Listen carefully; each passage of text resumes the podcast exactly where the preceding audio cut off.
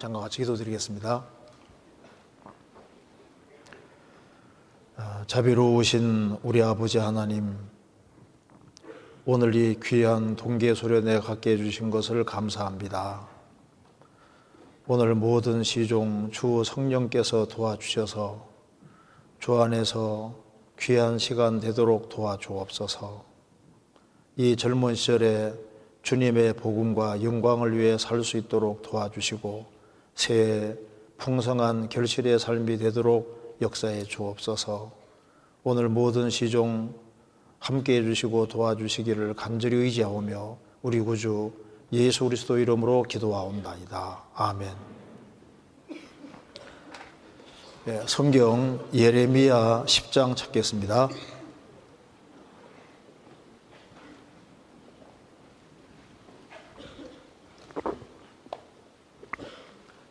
예레미야 십 장입니다. 예레미야 십 장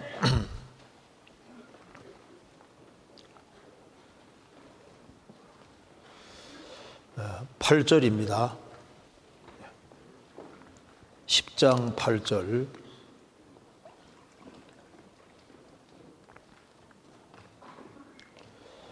예, 제가 읽겠습니다.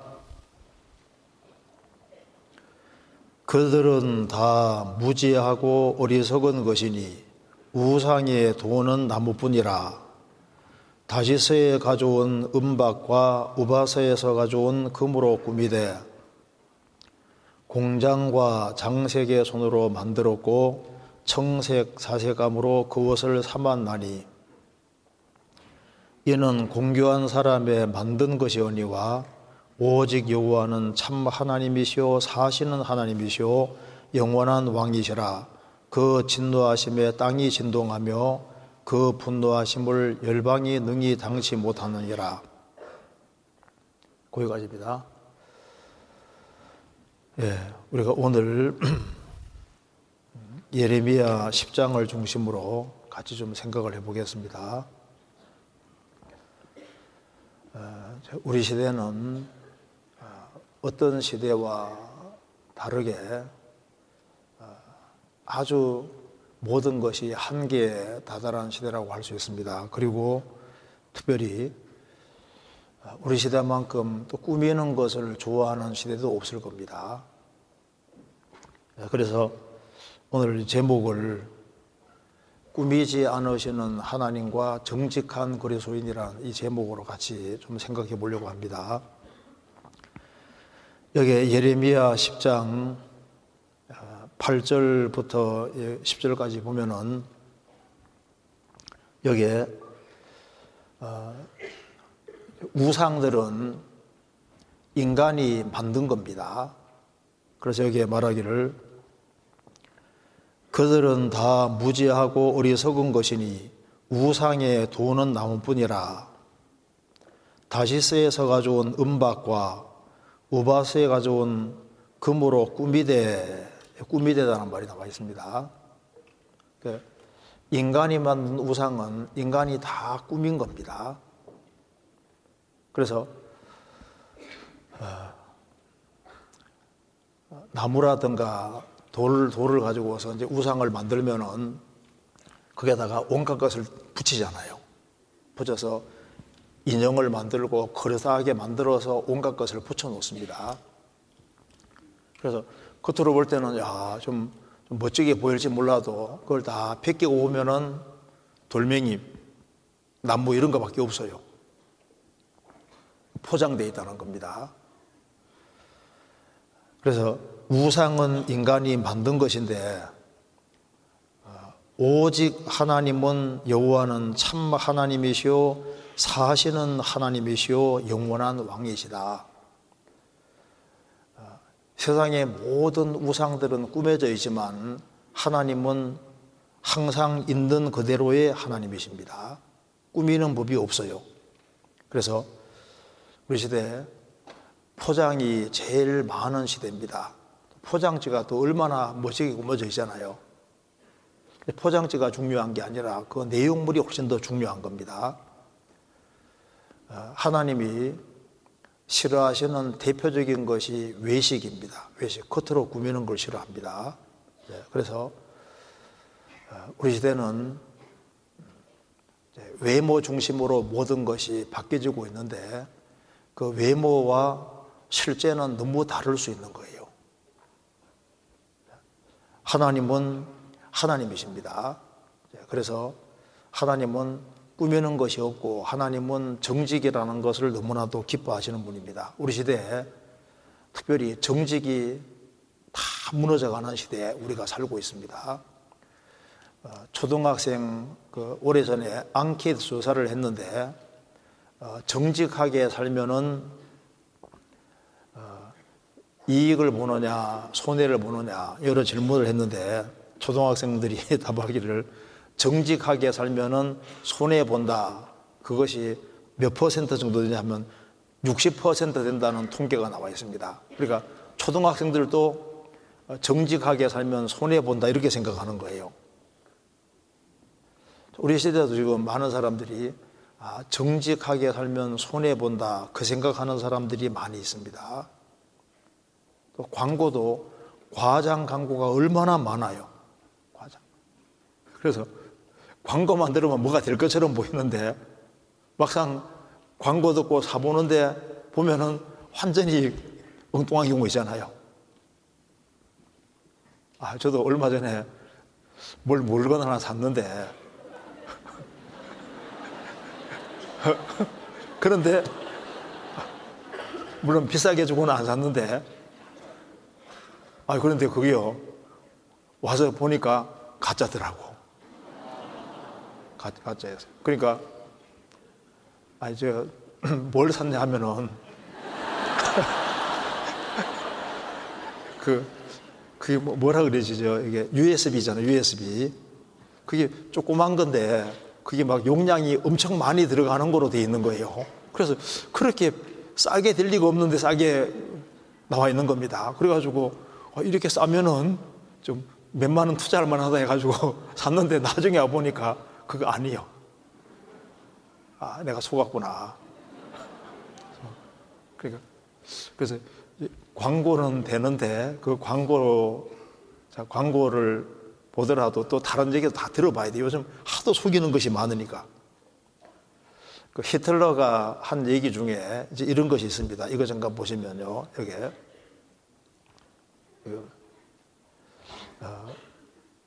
그가 이런 얘기를 했습니다. 자, 나로 하여금 그 교과서를 이렇게 자기가 장악하게 하라는 겁니다. 교과서를 장악하면은 나는 국가를 완전히 컨트롤, 교과서를 컨트롤하면은 국가를 컨트롤할 수 있다. 자, 교과서를 조종하면은 내 국가를 조종할 것이다.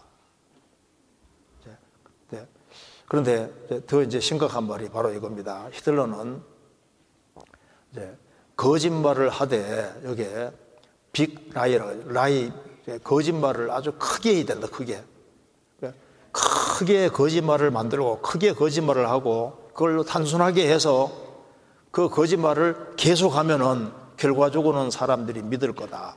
그래서 여기에 히틀러는 거짓말을 하되 아주 크게 거짓말을 하면은 설마 근데 그 크게 거짓말을 계속 해나가면요 그 사람들이 대중들이 믿게 된다는 거예요. 그럼 이게 상당히 맞는 얘기입니다. 그래서 그가 빅 라이 아주 큰 거짓말을 하더라도 큰 거짓말 내가 하나님이다 내가 그리스도다 그 엉뚱한 소리잖아요.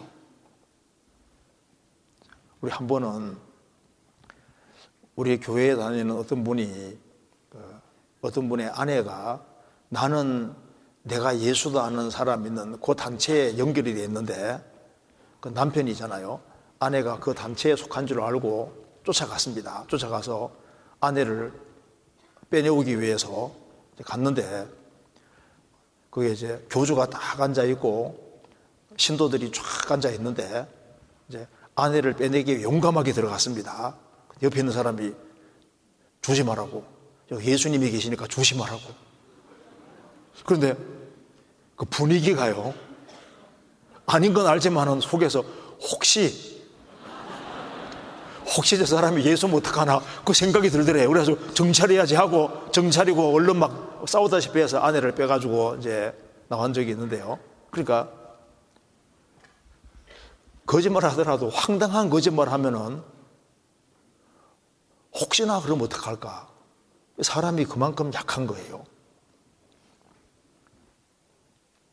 자, 성경에 우상들은 꾸몄다고 말하는데 정말 꾸민 것 중에서 제일 대표적으로 꾸며놓은 것이 진화론입니다. 진화론 엄청 포장이 많이 돼 있잖아요. 포장이 엄청 많이 돼 있는데 그거 싹 뺏기면은 저절로 모든 게 생겼다는 거예요. 뺏겨놓으면 아무것도 아닌데 아주 그럴싸하게 포장시켜 놨습니다. 우리 시대에 정직이 무너지고 거짓이 너무나도 크게 판치는 시대에 살고 있습니다. 우리 시대에 하나님께서 뭘 원하실까? 정직이 우리 신앙생활에서 너무나도 중요한 요소가 아닐 수 없습니다. 제가 영어로도 이 honesty, honest라고 하는 그 정직한이라는 단어 어원을 찾아보니까 그 honest가 원래 온 것이 honor, 이게 명예에서 왔다고, 명예. 그러니까 정직한 것은 명예스러운 것이고 부정직하고 거짓된 것은 불명예스러운 거다. 상당히 그 어원이 이렇게 좀 마음에 들더라고요. 하나님은 어떤 사람을 찾으실까? 정직한 사람을 찾으시는 겁니다. 과거에는 진선미 있으면은 이게 한번 봅시다. 여기에 여기 나온 김에 이거 한번 보세요. 원래는 항상 이게 진선미 있으면은 이 순서가 이게 진이 먼저예요. 진 먼저 참된 것이 항상 먼저입니다. 그러니까 참되냐, 그다음 선하냐, 아름다우냐, 원래 이 순서로 가야지 이게 맞는 거예요. 근데 지금 세상이 바뀌어서 미선진으로 갑니다. 그러니까 먼저는 미가 먼저, 미가. 그래서 그래서 미가 먼저기 때문에 우리 시대에 그래서 이 바깥을 꾸미는 것 자체가 최대로 발전되어 있는 것, 발달되어 있는 것이 우리 시대인 거예요. 그러니까 아름다우냐, 이거부터 먼저 보거든요. 근데 하나님은 참되냐, 이거부터 먼저 봅니다. 참되냐, 진실하냐, 정직하냐, 그거부터 보시는 거예요. 근데 세상은 미선진으로 갑니다. 우리가 이런 말 하지 않습니까? 여기 이제 이 캐릭터란 말 합니다. 캐릭터하고 퍼스널리티가 있을 때 자, 여기에 과거에는 사람을 딱 평가할 때 먼저는 이게 캐릭터가 원래 제일 바탕이 있는 거예요. 그러니까 그 사람의 인격, 이게, 이게 이건 퍼스널리티는 보통 성품이에요, 성품. 그러니까 이제 물론 연결되어 있는데 성품하고 이게 인격이 있으면요, 이게 이제 더 근원적인 겁니다. 그러니까 이제 어느 사람 참 이 사람 성품이 참 좋아. 참 이제 그래서 상황에 따라서 참 이게 적응도 잘하고 대인관계도 좋고 다 좋다 그 말입니다. 참 성품이 좋아. 근데 성품은 좋은데 인격은 덜 됐을 수 있거든요. 참 그 사람 참 아주 적응도 잘하고 다 모든 게 모든 게 좋아 보입니다. 그런데 이제 보통 이제 그 사람의 댐댐이가 언제 드러나냐면은 여기 이제 시련이 주어지고 어려운 환경이 어려운 환경이 딱 주어져서 극한 상황 속에 들어가면은 어려운 상황 속에 딱 들어가면은 그 속에서 뭐가 드러나면 그 사람 자신의 댐댐이가 드러나는 거예요. 그래서 아, 그 사람이 원래 어떤 사람인지가 언제 드러나냐 하면은 큰 어려움이 드러나게 됩니다. 그래서 이제 보통 사람을 사귀다 보면 참 그 사람 괜찮은 사람이야 했는데 이제 길게 시간 지나다 보면 어떤 문제들이 막 생기잖아요. 생기다 보면 아, 그 사람이 원래 어떤 사람인지가 드러나게 된다고. 지금 우리 시대는 봐요. 우리 시대는 이제 이걸 더 중시하는 게 아니라 이걸 훨씬 더 중시, 중시합니다. 진선미가 있을 때 이쪽을 훨씬 더 중시해요. 미를 훨씬 더 중시합니다.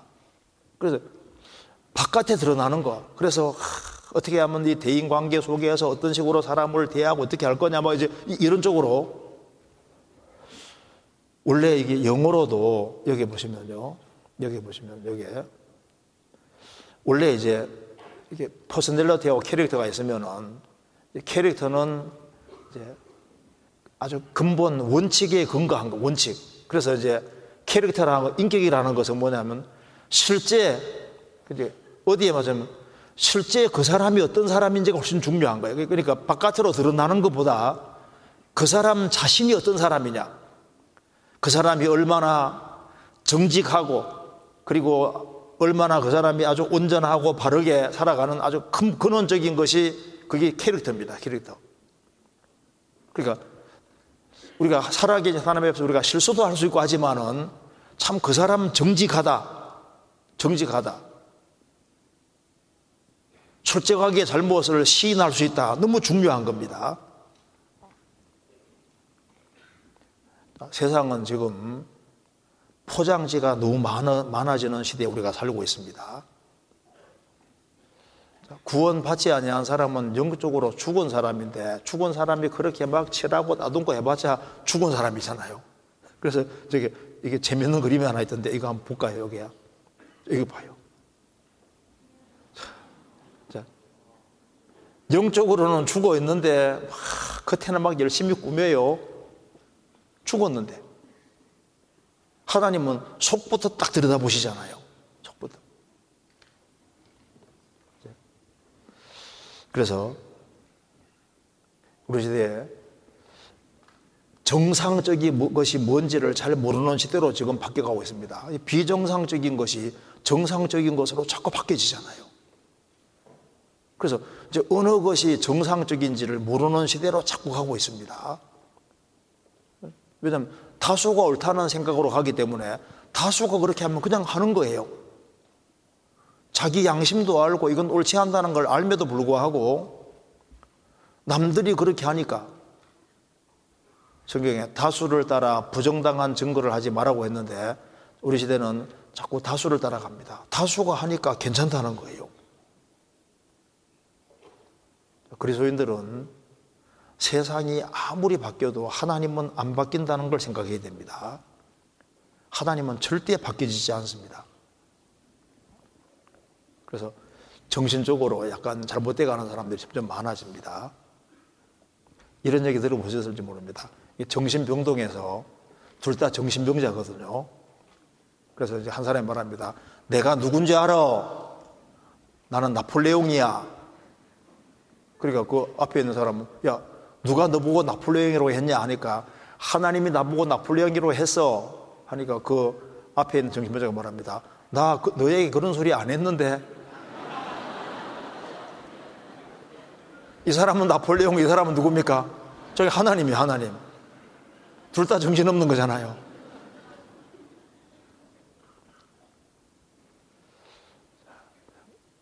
우리에게 주님, 우리는 주님께 가까이 갈 날이 점점 다가오고 있습니다. 죽음도 우리 가까이 있어요.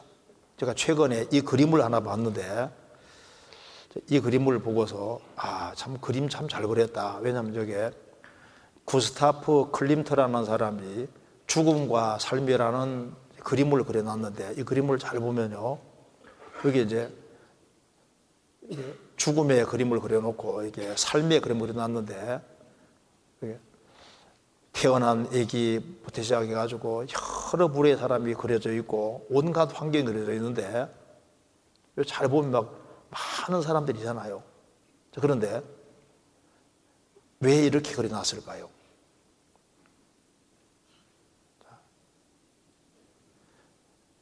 죽음은 어른에게만 오는 것이 아니야. 아이에게도 오고 온갖 종류의 사람에게 온다는 걸 잘 묘사해 놨습니다. 죽음이라, 죽음이라는 것은 모든 사람에게 가까이 있다는 것을 잘 그려주고 있습니다. 죽음은 우리 가까이 있고, 그리고 주님의 재림도 아주 가까이 와 있습니다. 휴거가 되는 그날, 주님 앞에 서면 좋은데 주님 앞에 혹시 잃어질 사람이 있을까봐 정말 걱정도 많이 됩니다. 여기 이 그림 보셨어요? 여기, 여기 잠깐 보시면요. 여기 여기 잠깐 보면 이, 이 그림 봐봐요. 제가 이 그림 보고서 여기 주님 오시는 그날 촥 다 가는데 어떤 사람들은 뭔가 묶여서 못 가잖아요. 제가 이, 이 그림을 보면 참 그림을 잘 그렸던 생각이 듭니다. 자, 그러므로 깨어있으라고 말씀하셨는데 여기 보면은 주님 모시는 그날 순식간으로 혼례의 변화에서 올라가는데, 올라가면 좋겠지만은 남는 사람이 생길지 모르는, 남, 남겨지면은요, 그때 뭘 깨달을까요? 아, 내가 하나님 앞에 정직했다면은, 구원을 안 받은 줄 알았다면은, 정말 안 받은 걸 인정하고 하나님의 도움을 구했으면 정말 구원을 받았을 텐데, 그리고 구원받고 나 이제 구원 받았을지라도 구원받고 이제 주님 앞에 섰을 때, 심판대에 섰을 때 우리 신앙생활이 다 드러날 거 아니에요. 심판대에 서면은 우리의 포장지는 다 걷어집니다. 포장지는 다 없어지고 딱 주님 안에서 바르게 행한 것만 딱 남잖아요. 금은 보석으로 행한 것만 딱 남을 겁니다.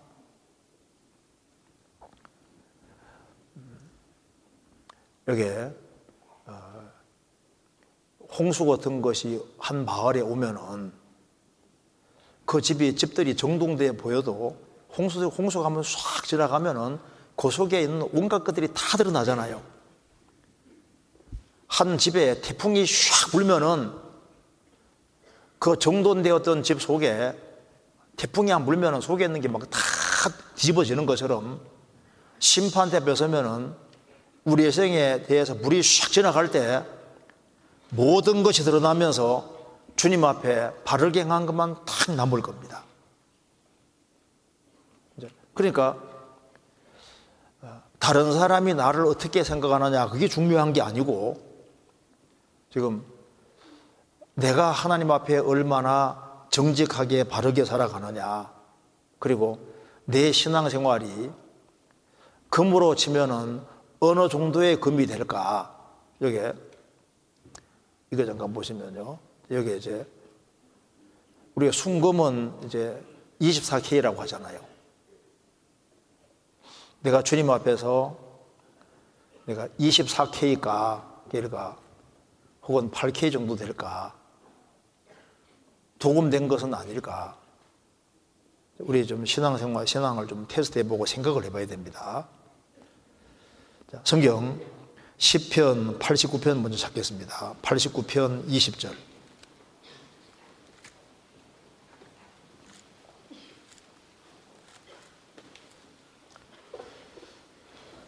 이십 절 제가 읽어보겠습니다. 내가 내 종 다윗을 찾아 나의 거룩한 기름으로 부었도다. 내가 내 종 다윗을 찾아내어 나의 거룩한 기름으로 부었도다. 하나님께서는 일꾼을 찾고 계셨습니다. 이스라엘 땅에서 하나님께서 일꾼을 찾고 계셨는데 다윗을 찾아내셨어요. 내가 내 종 다윗을 찾아내어 나의 거룩한 기름으로 부어도다. 하나님이 왜 다윗을 귀하게 사용하셨을까? 다윗은 우리아의 아내 우리아와 그 아내를 제외하고는 일평생 어떻게 했다고요? 정직하였더라. 그가 하나님 마음에 쏙 든 이유가 뭐냐면은 뭐 여러 가지가 있지만은 가장 중요한 것은 그는 하나님 앞에 정직했다는 거예요. 하나님은 정직했기 때문에 그 사람을 귀하게 사용을 하셨습니다. 어떤 한 대학교 졸업한 학생이 회사에 시험을 치게 됐습니다. 입사 이제 할 때 면접을 보는데 그 면접관이 물었습니다. 자네는 사 학년 동안 대학교 다니면서 뭘 배웠는가? 이런 질문을 했습니다. 그 학생이 이제 기독교계 통해 학교를 나온 사람이기 때문에 저는 사 년 동안 뭘 배웠습니까? 라고 물었을 때 이렇게 답했다는 겁니다. 사 년 동안 정직을 배웠습니다. 정직을 배웠습니다. 합격했을까? 불합격했을까요? 그, 마음, 그, 그 말이 마음에 쏙 들어서 무조건 합격, 합격입니다. 합격. 사 년 동안 나는 정직을 배웠습니다. 정직을 배우면 정말 제대로 배운 거예요. 이 젊은 시절에 우리가 정직이 얼마나 중요한지를 꼭 배워야 되겠습니다. 그리고 이제 젊을 때는 내 머리 믿지 말고 가능한 많이 쓰는 게 좋아요. 그래서 제가 글을 하나 읽어드리겠습니다. 흐린 연필 자국이 탁월한 기억력보다 낫다. 맞는 것 같아요? 흐린 연필 자국이 탁월한 기억력보다 낫다. 자기 머리에 너무 믿지 마라 말입니다. 기억력 너무 믿지 말고 그보다도 흐릴지라도 글로 써놓는 게 더 중요하다는 겁니다. 자, 젊은 시절에는 많은 필기도 많이 하고 잘 적고 그리고 자꾸 복습을 하고 그렇게 해서 적어도 성경에 관계되는 것을 철저히 익히려고 노력을 할 필요가 있습니다. 대학에서도 그렇게 막 교수가 얘기하면 쫙 적고 해가지고 막 공부하잖아요. 시험 친다고. 그런데 우리 크리스찬들은 영생대학에 입학했으니까 성경이 교과서니까 성경을 부지런히 읽고 부지런히 익히고 내 것으로 만들려는 그 노력 같은 것이 정말 필요할 겁니다. 그리고 우리가 가능하면 자꾸 중요한 것은 구원받지 아니한 사람은 적는 게 별로 안 좋아요. 구원받지 아니한 사람은 적는 것보다 들어야 됩니다. 그렇죠? 잘못하면 노트가 구원받으니까. 그러니까 구원받고 난 다음에는 가능하면 적는 게 좋아요. 구원받고 난 다음에 내가 일 열심히 익히고 내 것으로 만드는 작업이 필요하니까 부지런히 적는 것이 필요할 겁니다. 오늘은 안 적어도 되고 이제 다음번에라도 적는 게 좋겠습니다. 그리고 믿음을 믿음을 많이 키워야 됩니다. 이제, 이제 생을 살아가는 가운데 많은 어려움들이 있기 때문에 그 모든 걸 이겨나가는 것은 믿음이기 때문에 믿음을 키워야 돼요. 디엘 무디가 한 얘기 중에 강한 믿음은 어떤 기후에도 살 수 있다. 강한 믿음을 가지고 있으면 어떤 기후에도 어떤 환경에도 살 수 있다. 그렇죠. 믿음이 크면은 모든 환경을 다 극복할 수 있는 겁니다. 그래서 오늘 우리가 꾸미지 않는 하나님과 정직한 그리스도인 이 제목으로 조금 말씀을 드려보겠습니다. 그래서 제가 개요를 먼저 말씀드리고 난 이후에 좀 구체적으로 말씀을 드려보겠습니다. 자, 어, 세상의 모든 신은 꾸며져 있는데 하나님은 정직하다는 겁니다. 그리고 우리가 어디서 정직을 볼 수 있느냐? 정직을 볼 수 있는 곳이 있으니까 정직을 볼 수 있는 곳이 어딘지 좀 생각해보고 그리고 하나님은 사람을 평가할 때 딱 기준이 있습니다. 그가 정직하냐 그걸 하나님이 잣대 중에서 제일 중요한 잣대로 삼고 있다는 삼고 있다는 겁니다. 그래서 정직이 그렇게 중요하다는 걸 알 수 있습니다. 그리고 정직할 때 하나님이 어떤 축복을 주시는지를 좀 생각해 봐야 되겠습니다.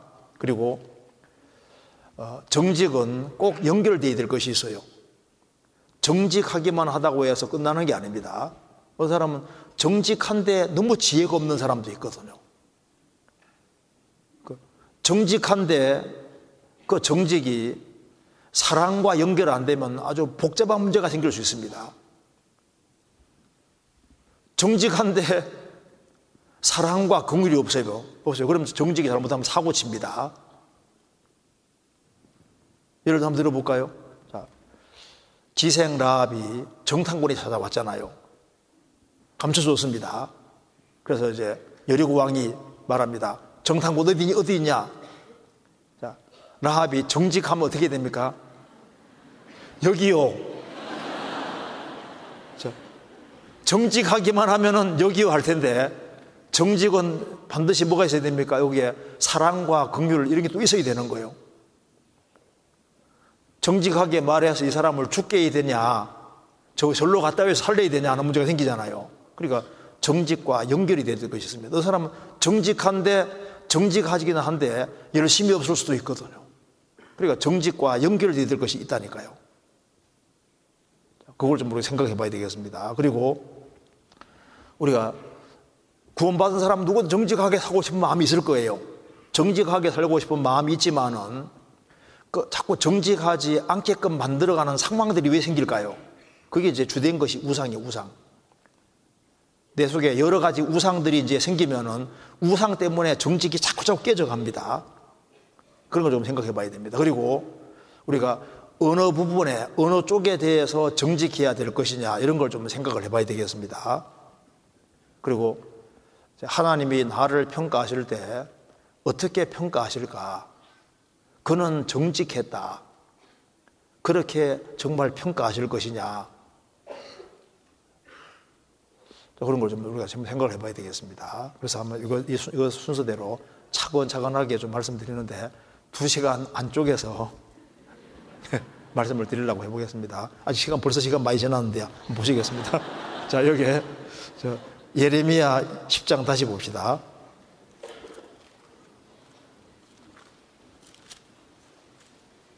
예레미야 십 장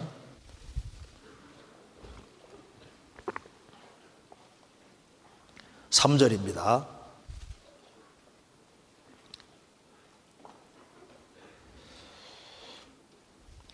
열방의 규례는 헛된 것이라. 그 위하는 것은 살림에서 밴 나무요, 공장의 손이 도끼로 만든 것이라. 그들이 은과 금으로 그것에 꾸미고 못과 장도리로 그것을 든든히 하여 요동치 않게 하나니. 여기에 꾸미대라는, 꾸미고라는 말이 나와 있습니다. 꾸미고. 또 그 뒤에 구 절, 다시스에서 가져온 은박과 우바서에서 가져온 은금으로 꾸미대. 두 번이나 여기에 꾸미대라고 했습니다. 이게 간단한 것 같지만 굉장히 중요한 말입니다. 인간이 만든 모든 우상들은 잘 보면 다 꾸며놓은 거예요. 꾸며놓은 거예요. 인간이 깎아 세운 우상들을 찬찬히 조사해 보면 돌멩이요, 돌멩이. 금붙이요, 쇠붙이요. 속에 파고 들어가면 아무것도 없어요. 그래서 포장재로 엄청나게 포장되어 있는 그뿐입니다. 인도에는 삼억 삼천만 가지 이상의 신이 있다고 하는데 다 인간이 꾸며서 만든 거예요. 그래서 그거 싹 뺏겨보면 뭡니까? 뺏겨보면 아무것도 없어요. 인간이 지금까지 역사 속에서 만들어온 모든 우상들은 다 포장지로 다 포장해놓은 것밖에 없는 거예요. 많은 사람이 그곳에다가 운명 걸었는데, 그럼 따져보면 어디 운명 걸었냐면 돌멩이 하나에 운명 걸은 겁니다. 나무, 그리고 금붙이에다가 운명을 걸은 거예요. 성경 로마서 일 장입니다.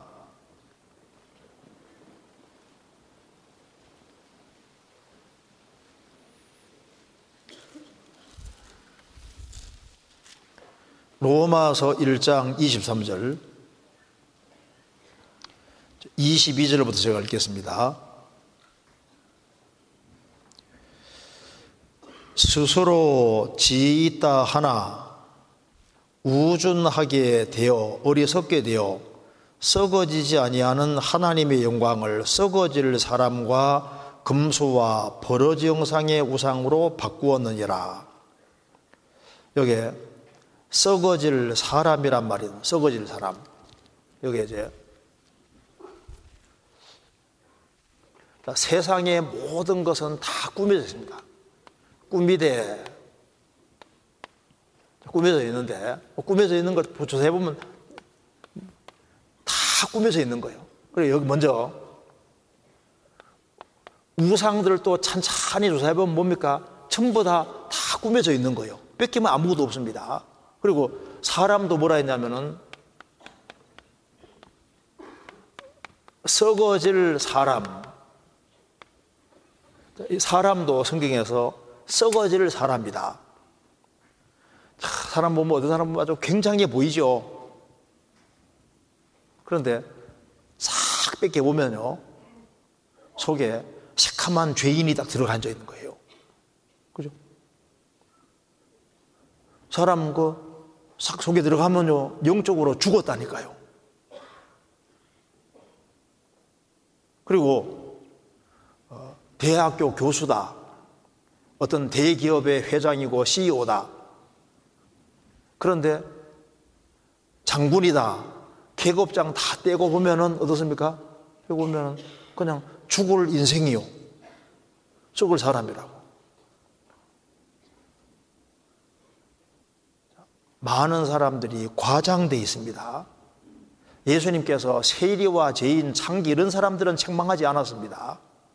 왜 바리새인, 서기관 이런 종교가들을 책망하셨을까요? 그들은 외식, 원래 모습은 안 그런데 그런 척하기 때문에, 정직하지 않기 때문에 구원받지 못한 거예요. 예수님이 세리, 세리와 창기 책망하지 않았잖아요. 외식, 아, 외식이라니까 이제 밖에 식사하는 거, 그거 말하는 게 아니라 꾸미는 거. 어떤 할머니 한 분이 상담을 마치고 집에 돌아가서, 이제 죄, 그분은 너무 착해서 죄에 안 걸려요. 죄에 안 걸려. 그래서 딱 죄 하나에 걸렸습니다. 그 집은 가끔 외식하러 다니는데, 그래서 이제 상담받고 와서, 우리 절대 다음부터 외식하러 다니지 말자. 그 할머니 그 외식 때문에 구원받았습니다. 잘못 오해했지만은, 아, 내가 정말 죄가 많구나. 그 외식하는 죄. 어쨌든 간에 구원받으면 되니까. 예. 자, 그래서 여기에 사람이 실제 포장이 많이 되어 있는 거예요. 부엉이도, 한, 인터넷에서 한번 쳐보시면 부엉이가 덩치가 커 보이잖아요. 근데 부엉이 싹 뺏겨놓으면요, 몸은 엄청 작아요. 보셨어요? 아, 그런 거 한번 봐봐요. 보시면요, 몸이 엄청 작다. 그러니까 원래 어떻게 덩치가 이렇게 있고 있어 보이는데 보면 몸이 너무 작아요. 어떤 사람 보면은, 아, 뭐 말라 보이는데 이제 옷을 벗고 보면 아주 대단한 사람이잖아요. 어떤 사람 막 뭐 뭐 그런 것 같은데 뺏겨 보면 그렇지 않은 사람이 있고. 그러니까 사람은 이제 이게 사람은 사람이 잘 알 수가 없어요. 많이 포장되어 있습니다. 성경을 쳐다봅시다. 예레미야 사십육 장. 예레미야 사십육 장.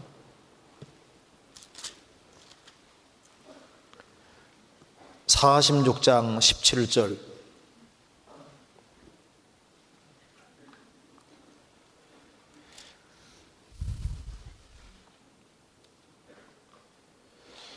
거기에서 부르짖기를 애굽 왕 바로가 망하였도다가 망하였도다 그가 시기를 잃었도다. 여기에 애굽 왕 바로가 망하였도다. 밑에 뭐라, 일 번 밑에 뭐라 있습니까? 애굽 왕 바로는 소리뿐이라. 자, 이집트 파라오 왕이 큰 소리 땅땅 치고 신인 것처럼 행동했는데 나중에 이 전쟁이 날 때 애굽 왕은 아무 힘을 발휘를 못하는 거예요. 결국은 망하는 걸 보면서, 아, 이 이집트 파라오 왕은 대단한 것처럼 보였는데 애굽 왕 바로는 소리뿐이라. 큰 소리만 땅땅 쳤지 나중에 보니까 아무것도 아니더라, 그 말입니다. 어떤 사람 막 대단한 것처럼 보이는데 나중에 보면 아무것도 아니에요. 큰 소리만 땅땅 쳤지 아무것도 아니더라, 그 말입니다. 애굽 왕 파라오를 신적인 존재로 생각을 했는데 이제 그의 전성기는 지나갔다. 그 큰 소리 땅땅 치고 신인 것처럼 큰 소리를 치지만은 소리일 뿐이다. 실제는 아무것도 없는 종이 호랑이에 불과하다 그 말입니다.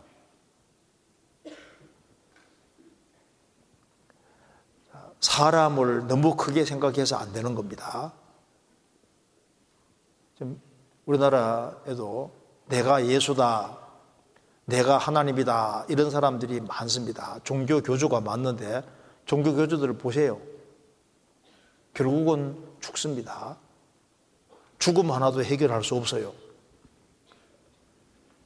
지금 힌두교도들도 있고 막 세계 종교가 참 많이 있는데 인간이 상상으로 만들어 놓은 모든 것들을 뺏겨놓으면 이게 아무것도 아닌 거예요. 자, 초대교회 당시에 초대교회 당시에 이 복음을 전했고, 이 초대교회 당시에는 뭐 교회당다운 교회당이 거의 없었잖아요. 생명 있는 그 역사가 있었습니다. 그런데 콘스탄 장제가 기독교를 공인하면서 교회당이 많이 생겼습니다. 교회당이 많이 생기면서 아주 훌, 돈을 많이 들여서 훌륭한 교회당들이 많이 만들어지고, 그 다음에 그게 형식이 많이 들어와서 아주 굉장히 아주 웅장한 예배의식이 생기고 그렇게 했어요. 그래서, 그래서 교회당은 들어가고 훌륭한 교회당은 많이 들어갔지만은 이제 말씀 자체는 줄어들었습니다. 그래서 형식만 남고 내용은 없어져 갔잖아요. 종교개혁은 뭐냐 하면은 종교개혁은 다시 복음을 살리는 게 종교개혁입니다. 그러니까 복음이 들어가는 것은 내적인 것이고 생명이, 생명을 속에 집어넣는 거잖아요. 생명. 그 생명이 훨씬 중요한 거라고. 그러니까 여기 이렇게 수영하고 수영복을 한번 생각해 보면은 한 아이가 물에 빠졌습니다. 수영도 못하고 수영복도 안 입었습니다. 어떻게 돼요? 죽잖아요. 자, 수영은 못하는데 수영복 엄청 좋은 거 입었습니다. 죽죠? 그런데 수영복은 안 입었는데 수영은 잘해. 살잖아요. 그런데 수영도 잘하고 수영복도 좋아. 그럼 좋잖아요. 그러니까 내용이 있는 속에서 형식이 있는 건 좋잖아요. 그런데 내용이 없이 형식만 있으면 아무 소용없는 거라고. 그러니까 내용이 있는 가운데 형식이라는 게 필요한 겁니다. 그래서 하나님은 뭘 중시하냐면 경건의 모양이 아니라 경건의 능력, 실제를 훨씬 더 중요하게 생각하시는 거예요. 실제를. 자, 그래서 이제 다시 다른 측면으로 생각해 보시면 지구상에 학설들이 많잖아요. 지금까지 많은 학설, 학설들이 있어 왔고 많은 이론들이 있어 왔습니다. 그런데 그 학설들, 이론들을 조사해 보면 포장된 게 너무 많아요.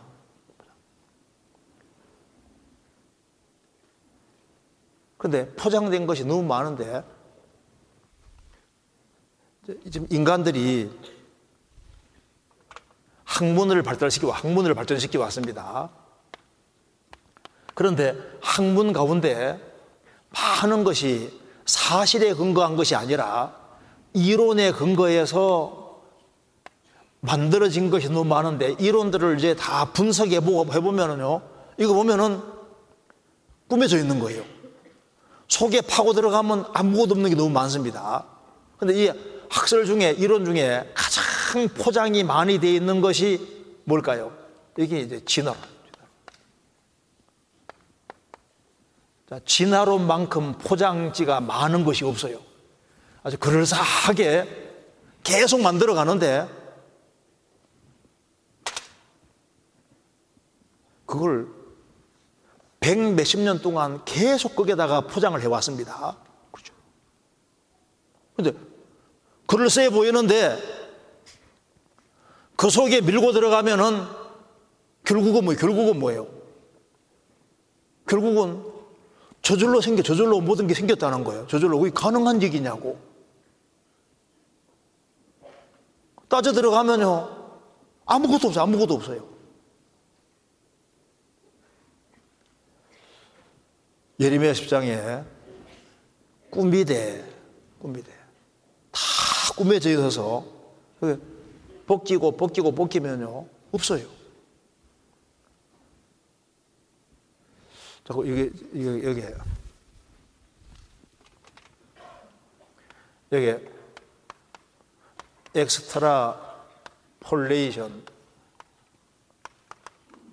이게 뭐냐, 엑스트라 폴레이션이 뭐냐면은, 이제, 뭐, 이제, 예를 들어서, 유골 하나가 딱 나오면요, 이렇게, 예를 들어서, 이제, 뼈 하나가, 사람, 여기 이제, 이렇게, 이제, 이 치아, 이 하나가 나왔습니다. 그러면요, 야, 드디어 중간골이 하나 발견했다.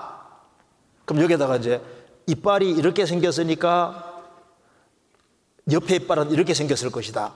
이렇게 생겼을 것이다. 이렇게 생길 것이다. 이렇게 해가지고, 이제, 몇 개, 몇 개 해가지고, 대충대충 끼 맞춰가지고, 자꾸 옆을 확장시켜서, 뭔가 글을 싸게 되어 있는 것처럼 이렇게 만들어가는 과정이 이게 엑스트라폴레이션이라고 합니다. 그러니까 이제, 뭐 하나가 있으면 거기에다 붙여가지고, 막 글을 싸게 이렇게 붙여나가는, 그래서 글을 싸게 만들어 놓는데, 나중에 보면은 아무것도 아닌 거예요. 옛날에 네브라스카인 이빨 하나 가지고 사람 만들어 놨는데요, 나중에 보니 그것도 사람 이빨이 아니요. 지금 잘 보시면요, 꾸며진 게 너무 많아요. 그래서 우리가 학문을 배우고 공부도 하지만은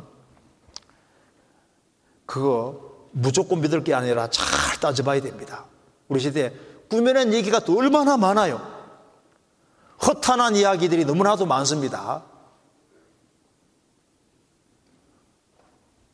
외계인이 있을까 없을까요? 없어요.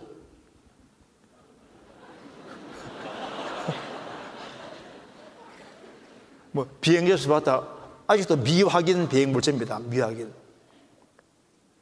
잘 보시면요, 조금만 관심을 가지고 잘 보면은 허황된 얘기들, 종교 경전도 아주 황당무계한 얘기들이 너무나도 많아요. 저도 옛날에 중국 고등학교 다닐 때 중국 무협지를 제가 두 개인가 이렇게 이렇게 몇 권 본 적이 있는데, 와, 황당무계한 얘기들이 얼마나 많은지요. 우리는 꾸며진 게 중요한 게 아니에요. 그리고 종교들이 어떤 것을 약속하는데 그 약속을 보면은 그게 다 꾸며져 있고 실제 내 운명을 책임질 수 있는 그런 이론들이 아닙니다. 진화론이라고 하는 거기에다가 인생을 걸을 수 있겠습니까? 무신론에다가 인생을 걸을 수 있겠습니까? 세상 친구에게 내 인생을 걸을 수 있겠냐, 그 말입니다. 포장돼 있고 꾸며져 있는 곳에 다 인생 걸 수 없잖아요. 옛날에 중세에서 연옥이라는 것을 만들어 놨는데, 연옥은 원래 성경에 나와 있는 것이 없습니다. 여기 연옥 아시죠? 연옥. 중세 최고의 발명품이 연옥이라고. 연옥이라는 건 없어요. 천국과 지옥 사이에 용, 용, 연옥이 있느냐? 없어요. 종교개혁기 때 연옥 성경교회들은 없다고 말입니다. 연옥뿐 아니라 만들어낸 얘기들이 너무나도 많아요. 그리고 다른 사람들이 나에 대해서 보장해 주는 것처럼 얘기해도 그거 쉽게 믿으면 안 됩니다. 인간은 도울 힘이 없는 인생이에요. 인생을 의지하지 말라고 했습니다. 친구도 너무 기대지 말고, 결혼 안 하신 분들 남자친구나 여자친구 너무 기대지도 말아요. 포장된 게 너무 많을 수도 있다고. 그러잖아요.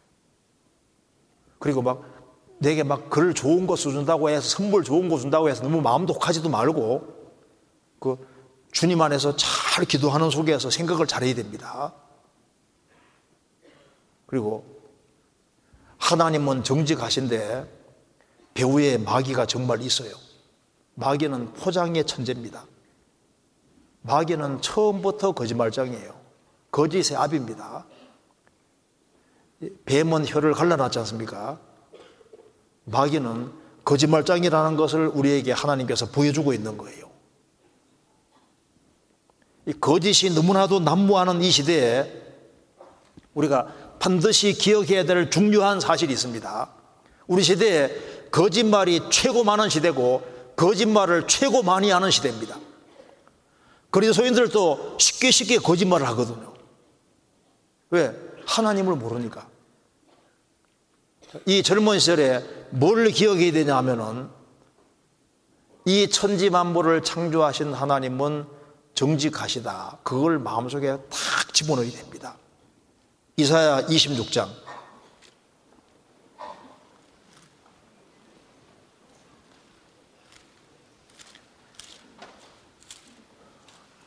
이사야 이십육 장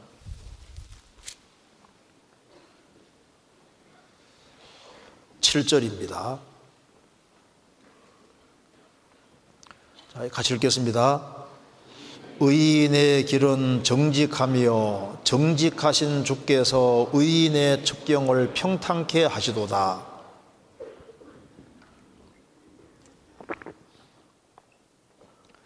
의인의 길은 정직하며 정직하신 주께서 의인의 길을 의인의 첩경을 평탄케 하시도다. 여기 정직하신 주, 하나님은 정직하신 분입니다. 이건 틀림없는 사실이잖아요.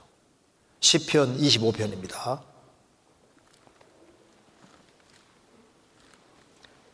시편 이십오 편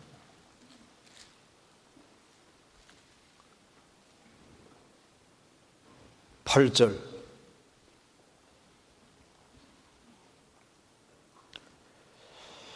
제가 읽겠습니다. 여호와는 선하시고 정직하시니 그러므로 그 도로 죄인을 교훈하시리로다. 여호와는 선하시고 정직하시다.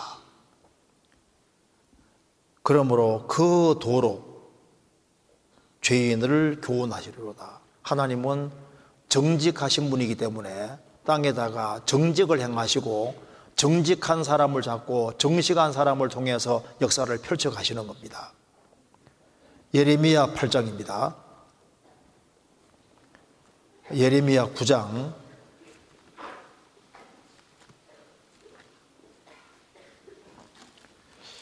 구 장 이십삼 절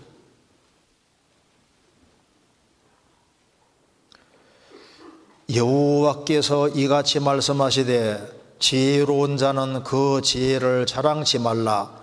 용사는 그 용맹을 자랑치 말라. 부자는 그 부함을 자랑치 말라. 이십사 절 같이 읽겠습니다. 자랑하는 자는 이것으로 자랑할지니 곧 명철하여 나를 아는 것과 나 여호와는 인애와 공평과 정직을 땅에 행하는 자인 줄 깨닫는 것이라. 나는 이 일을 기뻐하노라. 여호와의 말이니라. 지혜로운 자는 자기 지혜 자랑하지 마라. 용사는 그 용맹을 자랑하지 마라. 부자는 그 부함을 자랑치 말라. 용사는 그 용맹을 자랑하지 말라. 저도 들은 얘기인데요.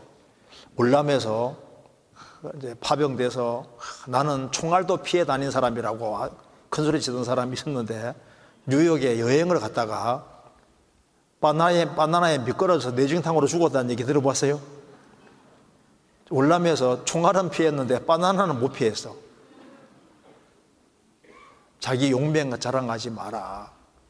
부함도 자랑하지 말고 자기 명철도 자랑하지 마라.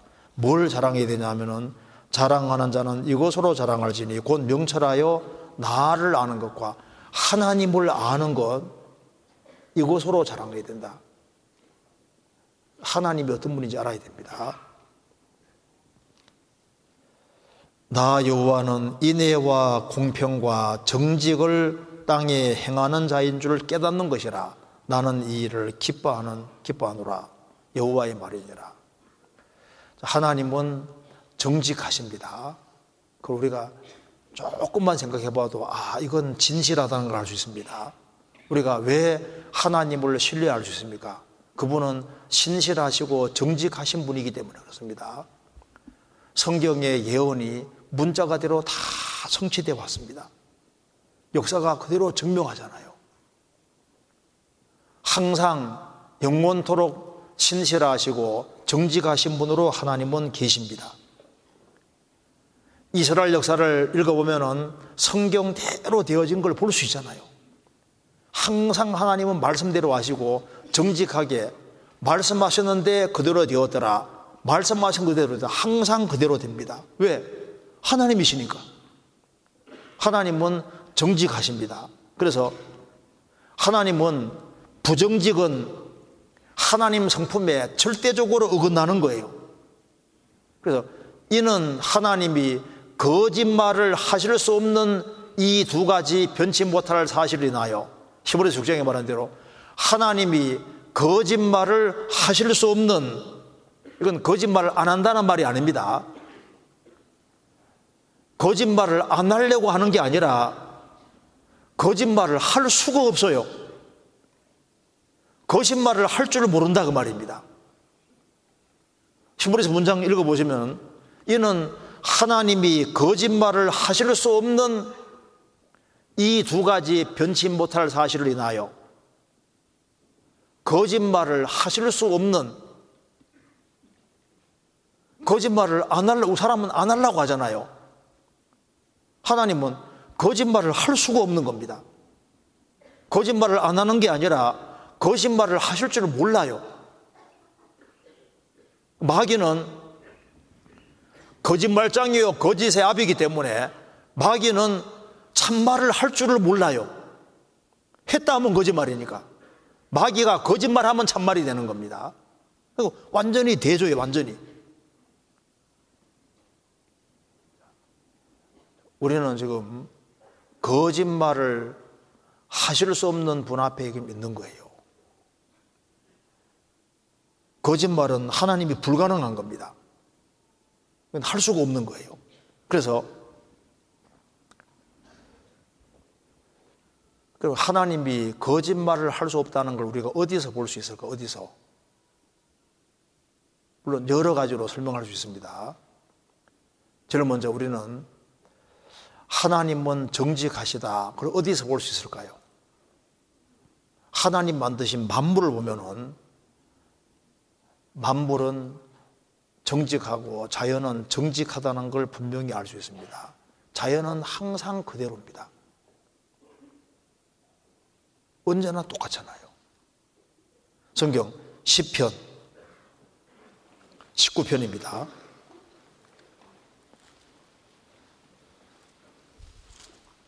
시편 십구 편 이 절입니다.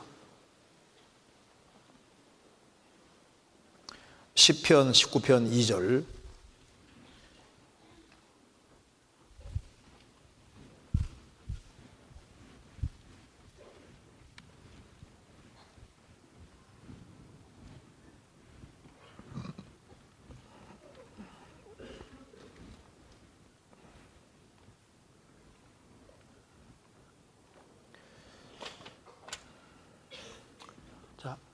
하나님은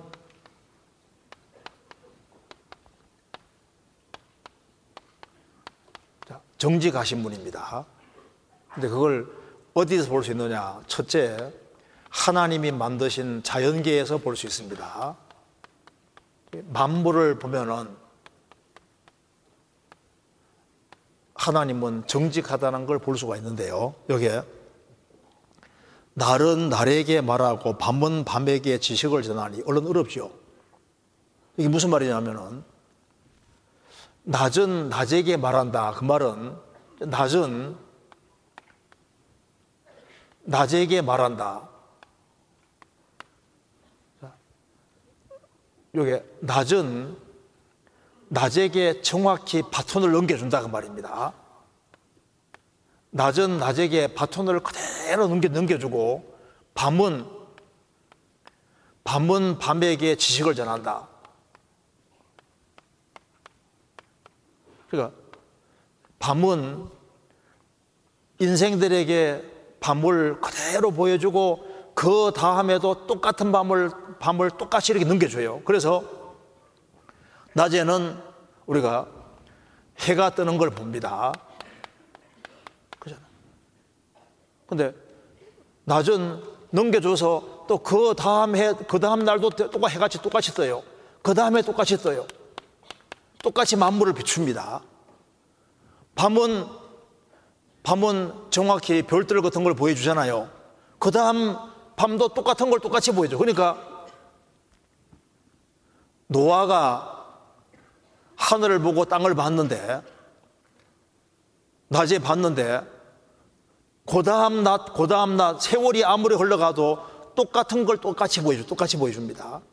그러니까 노아가 하늘을 봤을 때, 달과 별들을 봤을 때 우리도 똑같은 걸 보지 않습니까? 인간은 타락했기 때문에 이게 넘겨주면은 이게 왜곡이 일어납니다.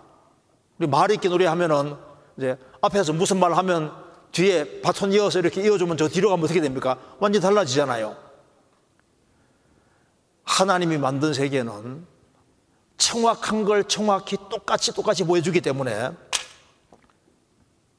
노아가 살던 시대에 보았던 하늘과 땅을 우리 똑같이 보고 있는 거예요. 아브라함이 봤던 하늘과 땅을 똑같이 보고 있습니다. 똑같은 나무를 똑같이 보고 있고 옛날 개나 지금 개나 똑같아요. 그죠? 안 달라지잖아요. 옛날 고향이나 지금 고향이 똑같습니다. 옛날 말이나 지금 말 똑같잖아요. 자연은 똑같은 걸 똑같이 동일 패턴으로 보여줍니다. 메뚜기는 똑같이 뛰어요.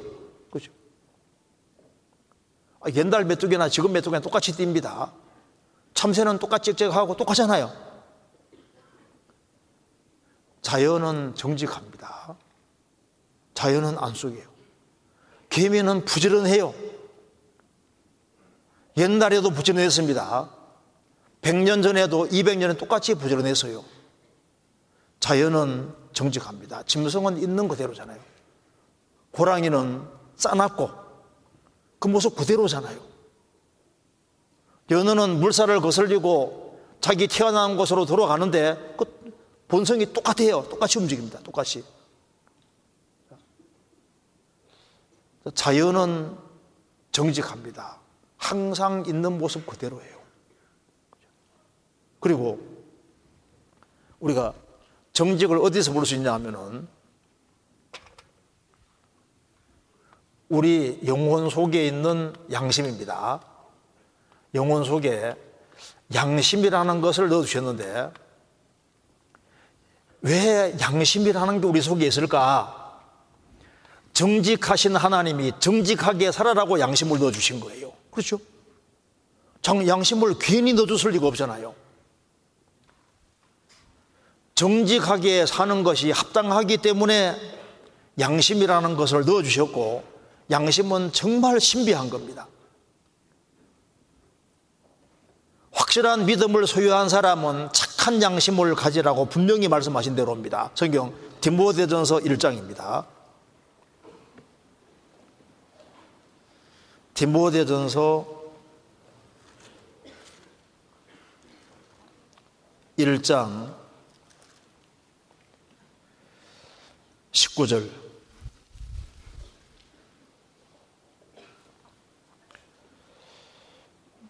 믿음과 착한 양심을 가지라.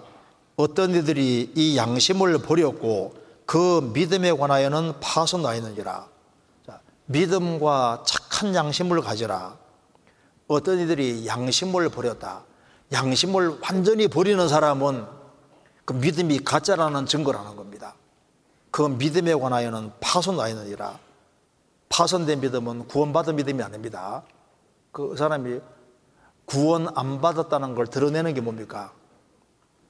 양심을 완전히 저버리는 것은 그거는 그 사람 믿음 자체가 잘못했다는 증거라는 겁니다. 그래서 믿음과 착한 양심을 가지라. 어떤 이들이 이 양심을 버렸다. 양심은 영혼의 소리입니다. 정욕은 육체의 소리일지라도 양심은 영혼의 소리입니다. 그래서 어떤 사람은 양심은 탓과 같다고 했습니다. 그래서 배에 탓이 없어지면은 배가 떠, 떠내려가 버리는 거예요. 양심을 저버리면은 인생은 방황하게 되는 겁니다. 남들이야 멋대로 살더라도 나는 정직하게 최대한 살려고 노력하는 그 마음이 너무너무 중요한 겁니다. 그리고 우리가 정직을 어디서 볼 수 있냐 하면은, 대체로 아이 시절에는 아이 시절에는 대체로 어른보다 정직하잖아요. 그렇죠? 어릴 때부터 물론 영악한 애가 있긴 있지만 그건 드물고, 아이들은 솔직합니다. 보통 정직하잖아요. 나이가 들어가면 들어갈수록 부정직해지는데 애들은 자기 상태를 그대로 쉽게 인정합니다. 그렇잖아요. 그런데 정직을 볼 수 있는 제일 중요한 것이 뭐냐면은, 정직을 볼 수 있는 제일 중요한 것이 이게 바로 성경입니다. 이 성경, 하나님의 말씀은 정말 정직한 책입니다. 그래서 성경을 들여다보면은, 아, 내가 정직하게 살아야 되겠구나, 그걸 확실히 알 수 있습니다. 정직하신 하나님이 내려주신 말씀이기 때문에, 정직하신 하나님이 말씀하셨기 때문에 성경은 정직한 책인 거예요. 성경 이사야 사십오 장입니다.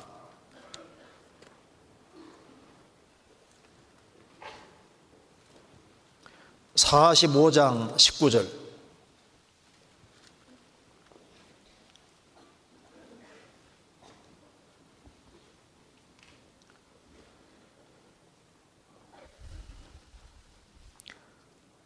천이십삼 페이지.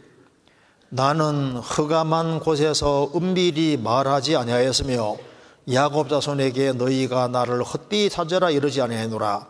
나 여호와는 의의를 말하고 정직을 고하느니라. 하나님은 정직을 말씀하시는 분입니다. 호세아 십사 장, 호세아 십사 장 구 절.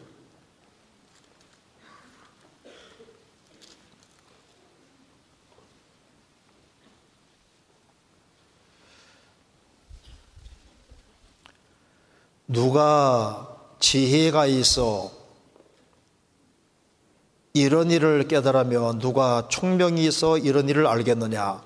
여호와의 도는 정직하니 의인이라야 그 도에 행하리라.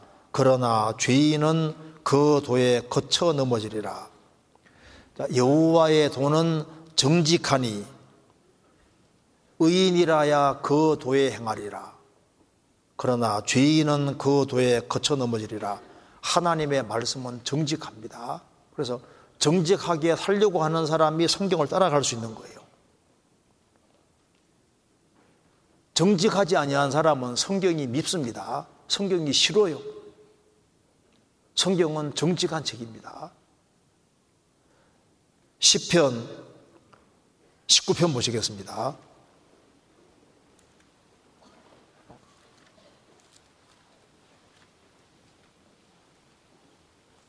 시편 십구 편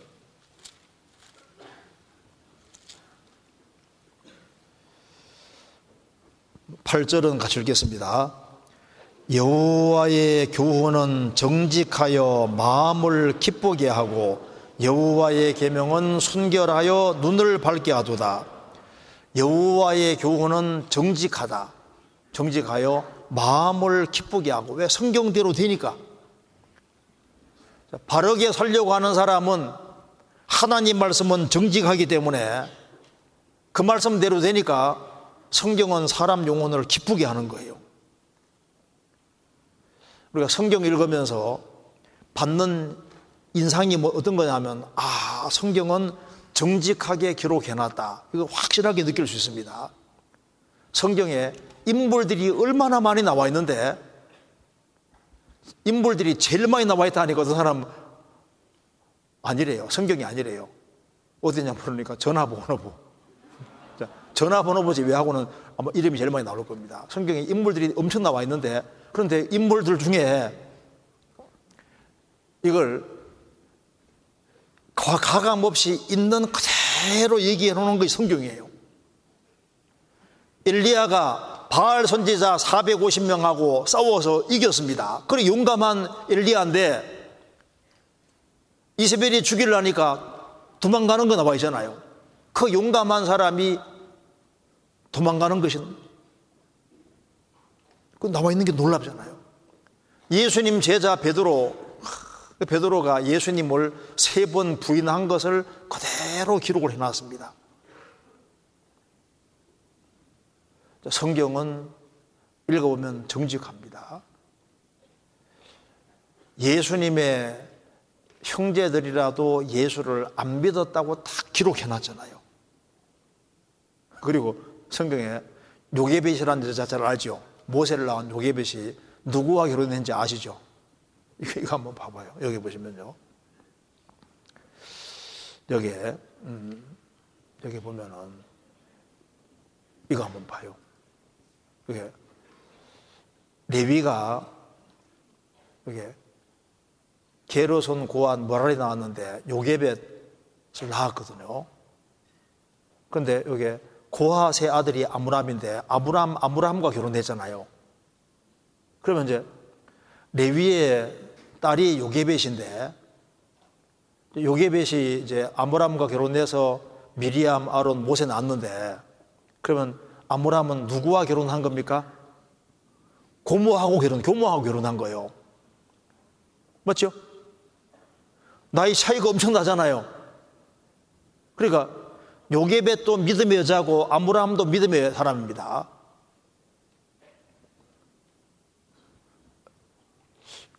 고모와 결혼한 것을 그대로 그냥 기록을 똑같이 해놨어요. 자, 성경의 모든 것이 숨김없이 있는 그대로 표현합니다.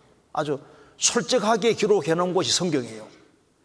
예수님이 죽으시고 부활하신 걸 본 제자들은 다 믿었다고 하지 않고 의심하는 자들도 있더라 기록해놨잖아요. 왜 기록해놨을까? 왜? 사실이니까. 성경은 어떤 사람도 미화시키지 않습니다. 예수님 다음으로 많이 기록되어 있는 다윗이 바세바와 동침하고 우리아를 죽이는 그것을 아주 생생하게 기록해놨어요. 노아가 포도주 마시고 술 취해서 벌거벗은 걸 그대로 기록해놨잖아요. 성경은 정직한 책입니다. 왜 사람이 성경을 싫어하냐면 성경은 사람의 모습을 있는 그대로 비춰주기 때문에 성경 가까이 하면 자기 모습이 드러나는 거예요. 그래서 정직하면은 자기 모습이 드러날 때 고치려고 하는데 정직을 싫어하면은 성경을 배척하게 되는 겁니다. 왜? 성경은 거울이니까. 성경 찾아보시겠습니다. 야고보서 일 장.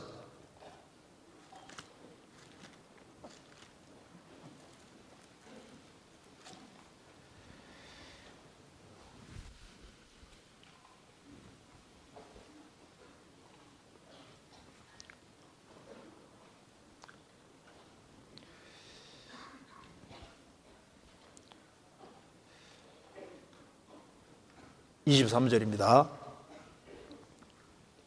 일 장 이십삼 절.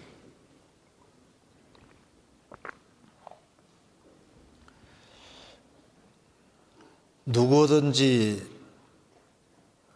도를 듣고 행하지 아니하면 그는 거울로 자기의 생긴 얼굴을 보는 사람과 같으니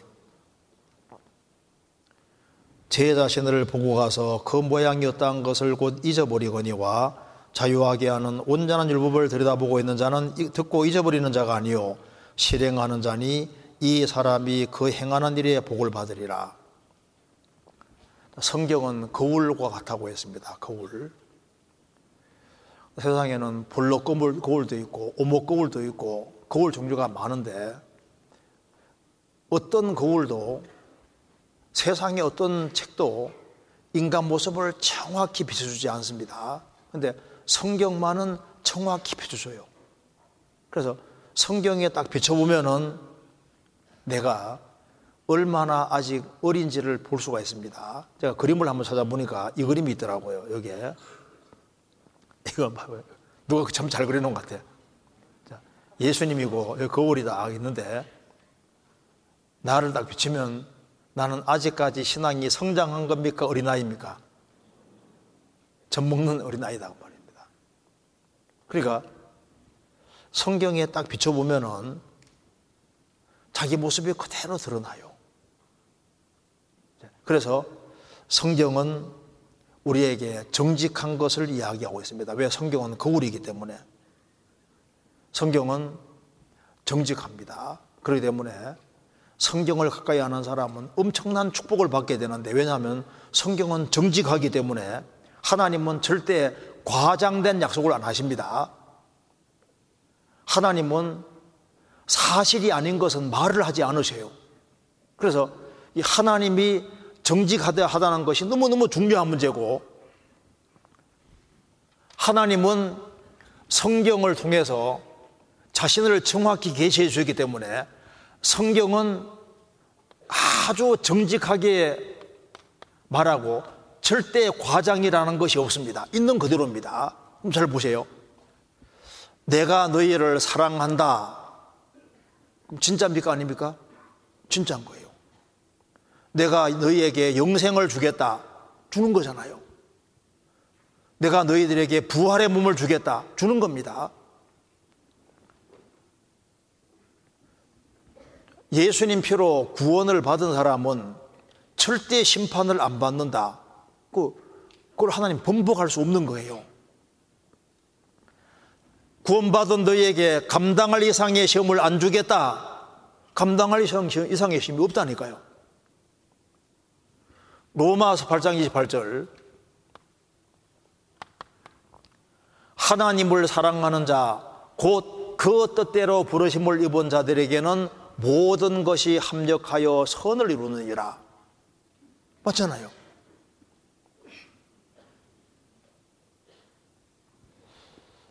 내가 너희를 도와주겠다.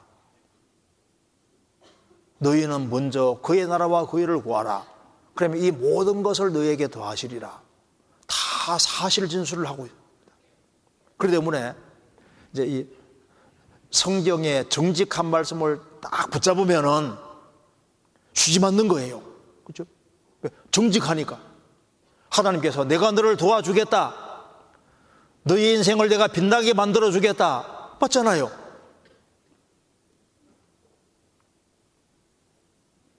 자, 성경에 약속들을 찬찬히 보면 다 정직하게 말하고 있고, 이건 시간 속에 항상 입증이 되는 분명한 사실이라는 겁니다. 왜? 정직한 말씀이니까. 하나님은 사실만 말씀하십니다. 그러니까 성경 배울 때 정직한 마음으로 성경을 보여요. 정직한 마음으로. 하나님이 딱 지적하실 때 그걸 있는 그대로, 예, 제가 잘못했습니다. 항상 그렇게 하나님이 말씀하실 때 정직한 마음으로 성경 배워야만 신앙이 성장하고 자랄 수 있는 겁니다. 시편 백십구 편입니다. 백십구 편 칠 절.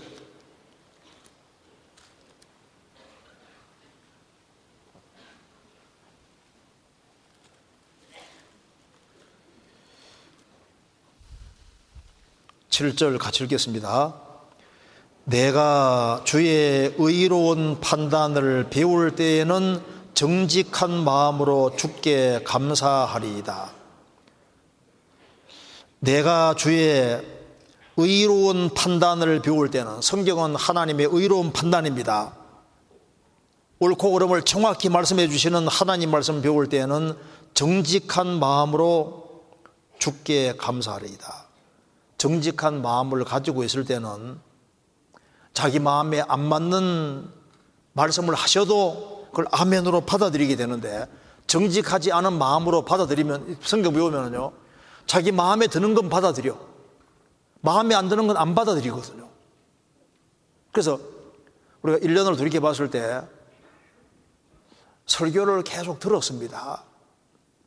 그러면 교훈도 있고 책망도 있고 바르게 함과 의로 규가 여러 가지가 있는데, 하나님 말씀을 듣는 가운데 자기 마음에 드는 것은 아멘 아멘 하고 받아들이고, 자기 마음에 안 드는 것은 주님이 고치라고 하라는 것들이 있는데 그런 것은 천해잖아요. 부분적으로 받아들입니다. 그러니까 정직하지 않은 마음으로 성경을 배우기 때문에 성경이 내 속에 역사를 뭐 하지 못하는 거예요. 왜? 그대로 안 받아들이거든요.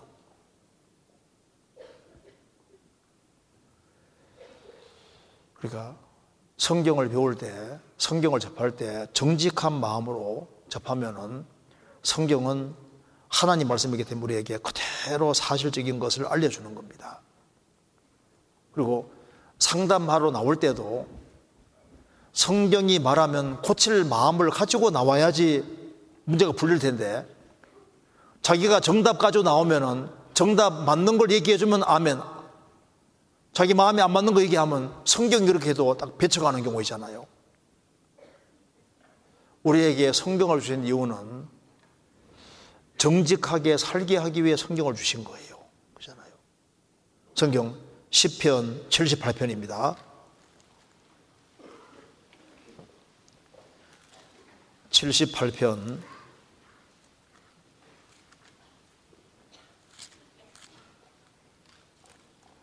칠 절.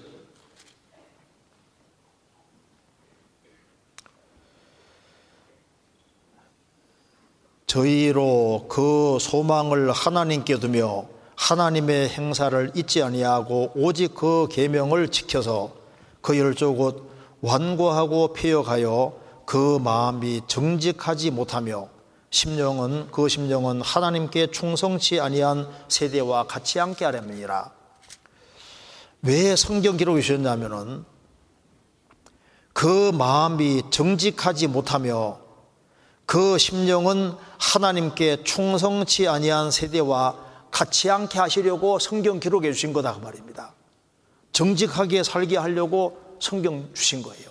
그러면 이제 정직이 너무너무 중요한 것이기 때문에 하나님께서 사람을 평가할 때 기준 삼으시는 가장 중요한 것이 뭐냐? 하나님은 정직하신 주시기 때문에 사람을 볼 때 참 이 사람이 참 괜찮은 사람이다 하는 하나님께서 기준으로 삼는 것이 뭐냐?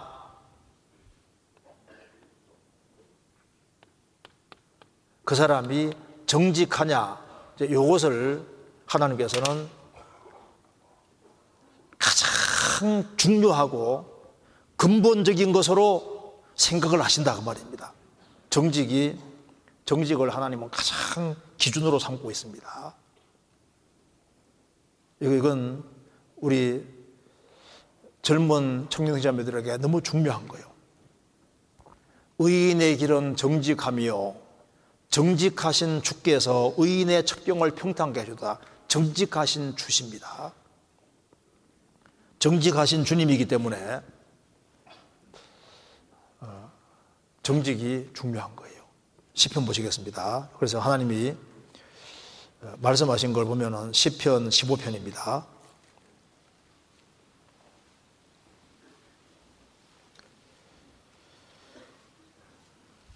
일 절. 여호와여 주의 장막에 유할 자 누구오며 주의 성산에 거할 자 누구오니까 정직하게 행하며 공의를 일삼으며 그 마음의 진실을 말하며. 여호와여 주의 장막에 유할 자 누굽니까? 주의 성산에 거할 자 누구오니까? 주님과 교제할 수 있는 사람이 누굽니까? 주님께 축복받을 사람이 누구입니까? 주님이 함께하는 사람이 누구겠습니까? 첫 번째가 정직하게 행하며. 제일 첫 번째 나오는 것이 정직하게 행하며. 신명기 삼십이 장 사 절에 하나님은 공의로우시고 정직하시도다. 하나님은 정직하신 분이기 때문에 정직하면은 그 사람이 하나님과 밀접하게 교제할 수 있고, 그리고 하나님이 그 사람을 귀하게 사용할 수 있습니다. 신명기 신명기 육 장 찾겠습니다. 신명기 육 장.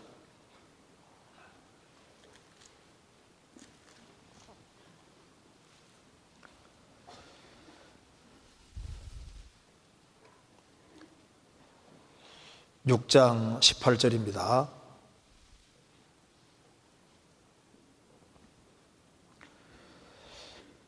여호와의 보시기에 정직하고 선량한 일을 행하라. 그리하면 내가 복을 얻고 여호와께서 내 일주에게 맹세하사 내 대적을 몰수이 내 앞에서 쫓아내리라 하신 아름다운 땅에 들어가 얻으리니 여호와의 말씀과 같으리라. 여기서 여호와 보시기에 정직하고 선량한 일을 행하라. 그러하면 내가 복을 얻을 것이다. 정직하고 선량하게 행하라. 그리하면 복을 얻을 것이다. 여기 십삼 장 십팔 절입니다. 신명기.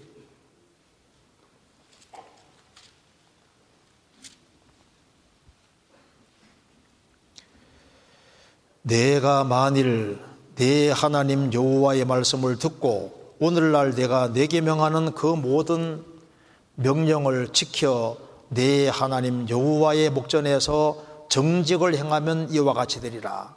이런 말이 성경에 계속 나옵니다. 자, 하나님께서 열왕기 시대 때 이스라엘에 많은 왕들이 있는데 제일 중요한 요소로 생각한 것이 뭐인지 아시죠? 성경 열왕기상 십오 장입니다. 십오 장 오 절.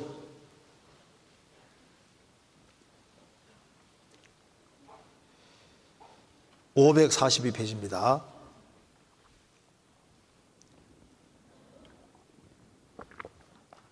이는 다윗이 햇사람 우리아의 일 외에는 평생에 여호와 보시기에 정직행하고 자기에게 명하신 모든 일을 어기지 아니하였습니다. 다윗은 우리아의 햇사람 우리아일 외에 평생에 여호와 보시기에 정직행했다.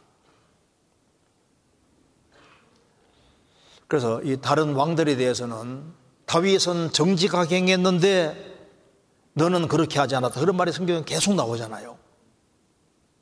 그러니까 하나님이 정직을 얼마나 중요하게 여긴지 알 수 있습니다. 그래서 그 우리 자신이, 우리 자신도 포장이 많이 되어 있잖아요.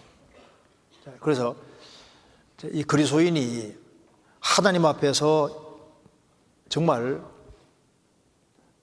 바르고 정직하게 행할 수 있다면은 그것이 가장 중요한 키가 되는 겁니다. 삶의 키가 돼요.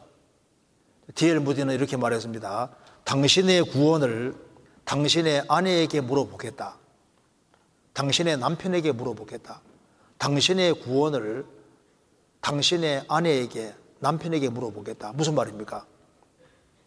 교회당 왔다 갈 때 할 때는 모르는 거예요. 가장 가까이 사는 사람이 제일 잘 알 수 있는 겁니다. 내가 정말 구원 받았는지 안 받았는지를 가장 가까이 있는 사람이 내 모습을 제일 잘 알기 때문에 나를 제일 잘 알 수 있습니다. 그잖아요. 그래서 여기에 그 사람이 신앙적이다 그 말은 그 사람이 포장이 많이 되다 그 말이야. 포장이 자꾸 없어져 가는 게 신앙적인 거예요. 정직하는 쪽으로 나아가는 것이 그게 신앙적이 되는 겁니다. 그래서 신앙적이라는 것은 어린애같이 어린애, 어린애는 투명하지, 투명하잖아요. 투명하게 돼 가는 것이 그것이 또 훨씬 더 신앙적인 겁니다. 있는 그대로 모습이 가장 좋은 거잖아요. 제가 한번 글을 읽어드리겠습니다. 한 번은 디엘 무디를 비난하는 기사가 크게 신문에 실렸습니다. 그런데 정말 억울한 사람은 디엘 무디인데 디엘 무디는 싱글벙글 웃고 있는 겁니다. 그래서 아, 아직도 화가 안 나십니까? 사실이 아닌 것을 가지고 그렇게 비방을 하고 욕하는 사람들에 대해서 화가 안 나십니까? 물으니까 무디는 말하기를 내버려 두게나 저 사람들이 몰라서 그렇지 나는 신문에 나온 것보다 훨씬 더 악한 놈이야. 나는 그 정도가 아니라 하나님 앞에 정말 부족한 인간이다 그 말입니다. 그렇죠. 그래서 디엘 무디는 그런 비난 소리를 듣는 가운데 정말 겸손하게 자기 연약한 걸 인정하고 그렇게 전도해서 그때 많은 사람이 주님 품에 돌아왔다고 합니다. 자, 우리는 지금 이제 두 가족 중에 하나 속에 있는 겁니다. 이렇게 간문이 둘밖에 없어요. 이게 정직시 가문하고 거짓시 성씨잖아요. 홍씨 뭐 이렇게 박씨 하는 것처럼 정직시 가정하고 거짓시 가정 둘밖에 없습니다. 우리는 여기 여기 여기서는 아담 안에서 사탄의 권세 아래에서 있다가 일로 이사 간 겁니다. 구원 받기 전에는 거짓 가문에 속했다 할지라도 구원받고 난 다음에는 정직 가문에 들어온 거예요.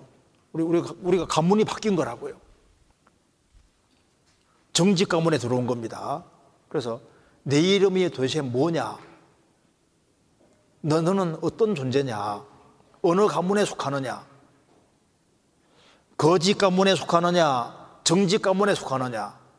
정직하게 원칙을 지키면서 바르게 살아가는 그 가문에 속하느냐, 거짓 속에서 거짓 가문에 속하느냐. 우리는 가문이 바뀌었습니다. 그래서 여기에 제가 글을 하나 읽어드리겠습니다. 오래가는 행복은 정직한 것 속에서만 발견될 수 있다. 그렇죠. 하나님은 정직한 사람의 마음 속에 있다. 하늘은 정직한 자를 지켜준다.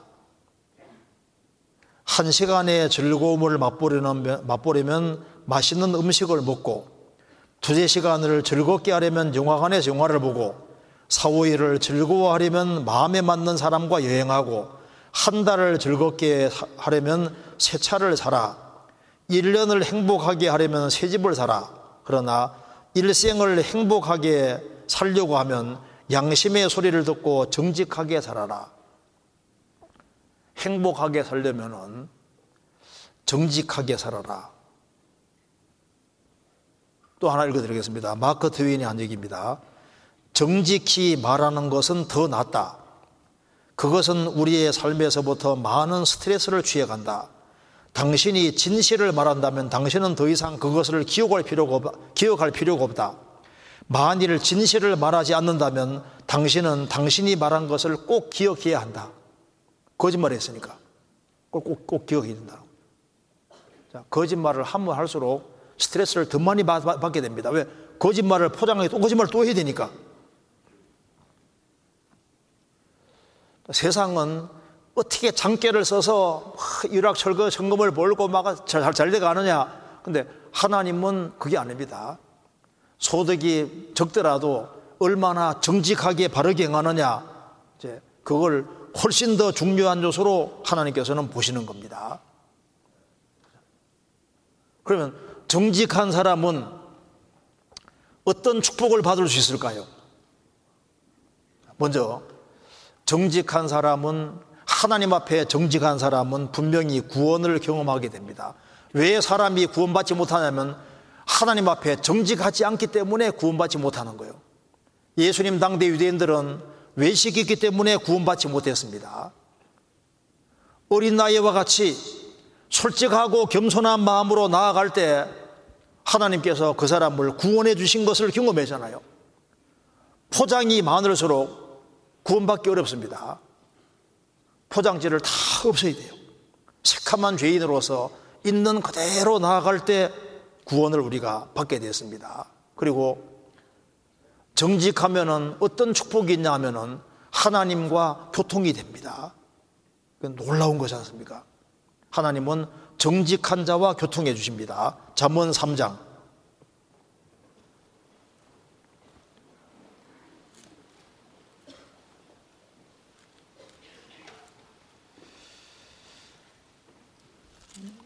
잠언 삼 장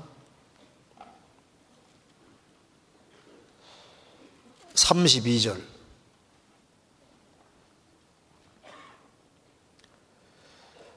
대저 폐역한 자는 여호와의 미워하심을 있거니와 정직한 자에게는 그의 교통하심이 있으며 악인의 집에는 여호와의 저주가 있거니와 의인의 집에는 복이 있느니라. 정직한 자에게는 그의 교통하심이 있다. 하나님은 정직한 자와 교통하십니다. 에녹이 삼백 년 동안 하나님과 동행했다는 것은 뭘 말하냐면, 삼백 년 동안 지속적으로 동행했다는 것은 그가 삼백 년 동안 정직하게 살았다는 증거인 거예요.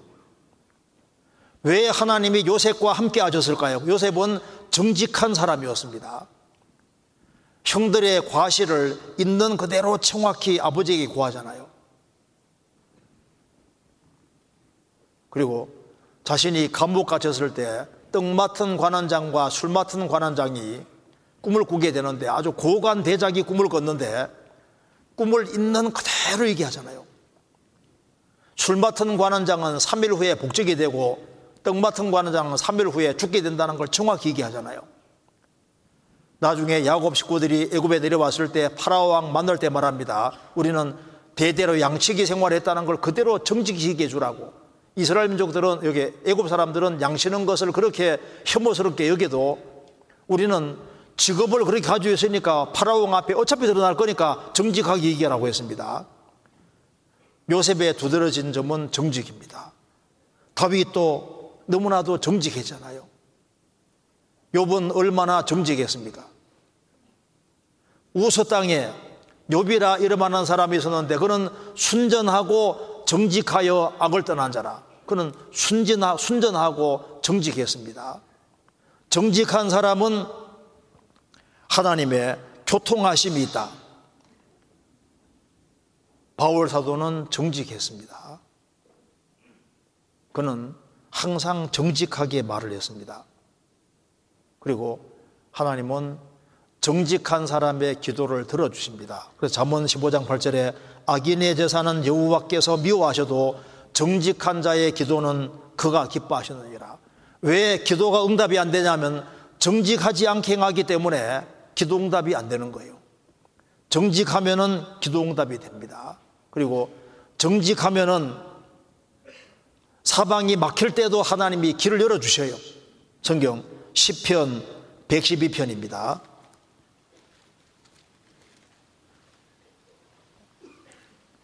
사 절.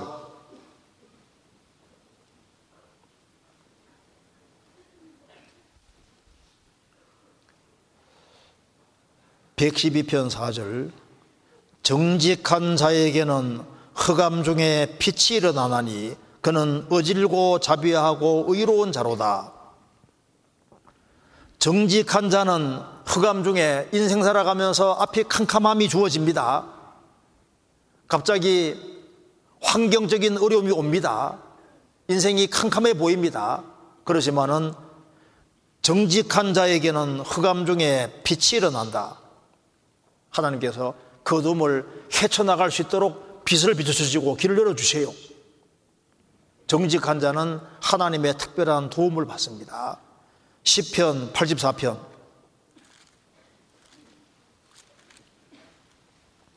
십일 절.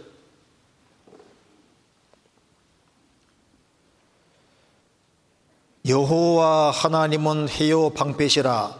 여호와께서 은혜와 영화를 주시며 정직 행하는 자에게 좋은 것을 아끼지 아니하실 것임이니이다. 여호와 하나님은 은혜도 주시고 영광도 주시는데, 특별히 정직 행하는 자에게 어떻게 한다고요? 좋은 것을 아끼지 아니하고 주신다. 정직한 사람에게는 하나님이 좋은 걸 아끼지 않고 막 부어주시는 거예요. 자, 정직한 자에게는 흑암 중에 빛을 주시고, 정직한 사람에게는 하나님이 지혜도 주신다고 잠언 이 장에 말씀했습니다. 그는 정직한 자를 위하여 완전한 지혜를 예비하시며, 정직한 사람에게는 하나님께서 마음의 기쁨을 주십니다. 시편 삼십이 편에 말한 대로 정직한 사람에게 기쁨을 주세요. 정직한 사람은 하나님이 함께 하시기 때문에 여기 말하기를 모든 정직한 자에게는 좋은 것을 아끼지 않을 것이다. 정직한 자에게 후하게 주시고 정직한 사람은 후대도 복이 있다고 말씀했습니다. 후대도. 시편 백십이 편 보겠습니다. 시편 백십이 편 이 절.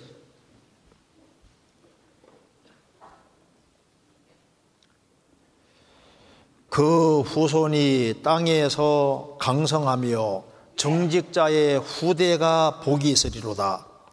부요와 재물이 그 집에 있으며 그 의가 영원히 있으리로다.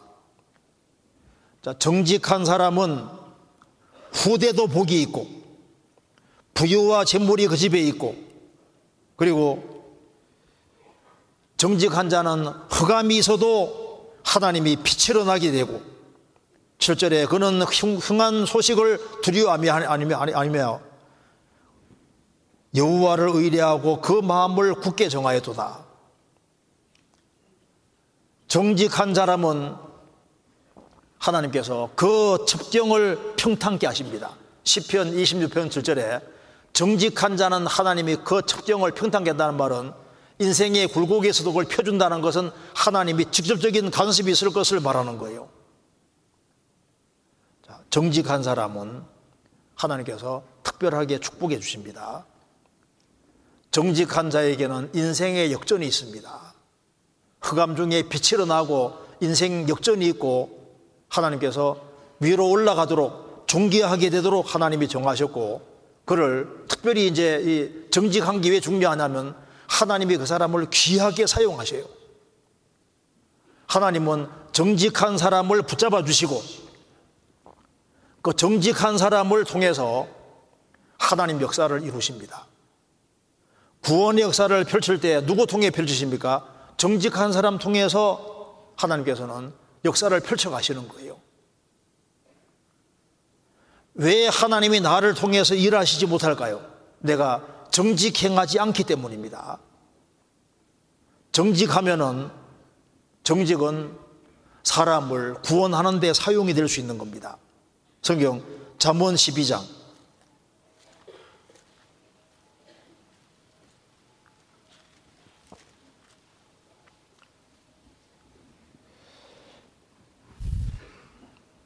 육 절, 십이 장 육 절.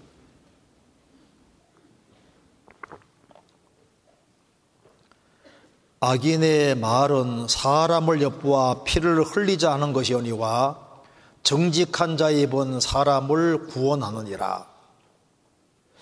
왜 정직한 자의 입은 사람을 구원할까요? 그 사람이 정직하게 살아가는 걸 주변 사람들이 보지 않습니까?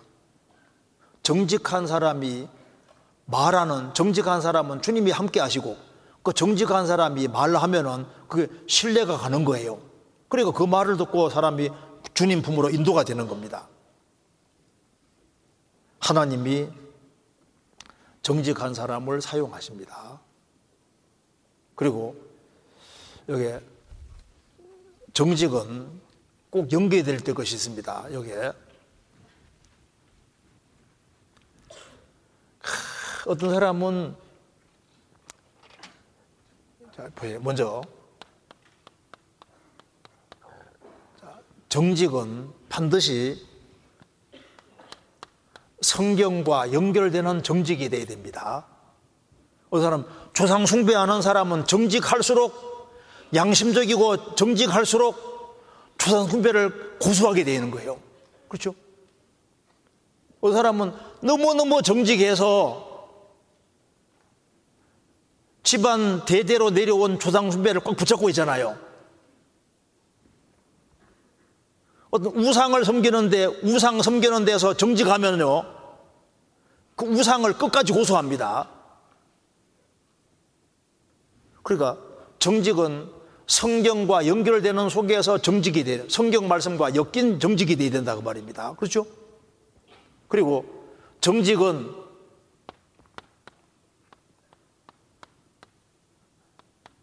그러니까 지혜하고 연결되는 정직이 돼야 되는데, 이게 그러니까 하나님 말씀을 자꾸 배우는 속에서 정직이 돼야 되는 거예요. 그거 성경과 연결되는 정직이 돼야 되는 겁니다.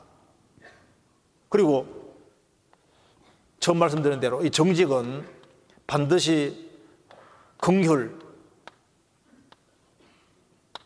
사랑과 연결돼야 됩니다. 그래서 정직한데 사랑과 긍휼이 없으면 큰 사고실 수도 있어요. 제가 기생라합 예를 들었잖아요.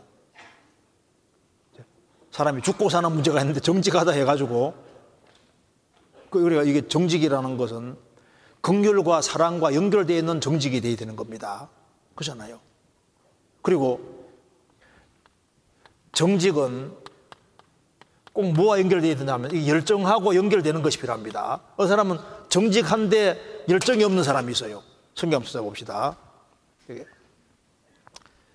정직은 역대하 이십오 장 보겠습니다. 역대하 이십오 장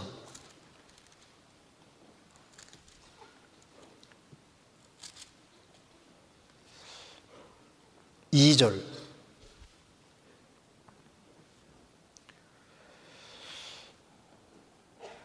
아마샤가 여호와 보시기에 정직히 행하기는 하였으나 온전한 마음으로 행치 아니하였더라.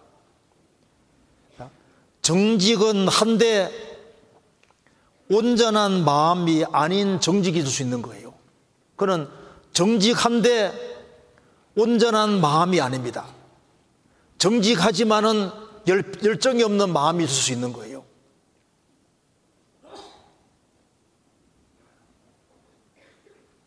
정직하되 열정을 동반한 하나님 말씀 전체에 주의하는 그 간절한 마음과 열정이 있는 가운데 그런 정직이 필요한 겁니다.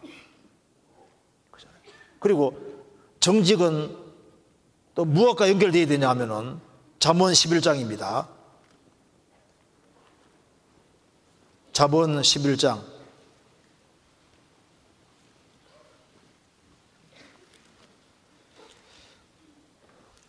십일 장 삼 절.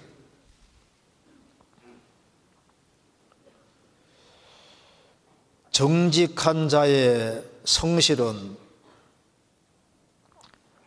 자기를 인도하거니와 사특한 자의 패역은 자기를 망케 하느니라.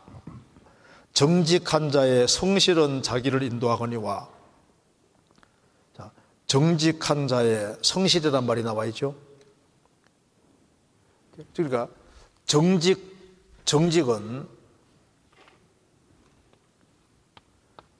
정직은 성실하고 연결이 돼요. 성실하고. 그러니까 정직은 성경 말씀에 근거한 정직이 필요하고, 그래서 정직에는 꼭 지혜라는 게 필요한 겁니다. 지혜. 순간순간 정직한데 상당한 지혜가 필요한 정직인 거예요.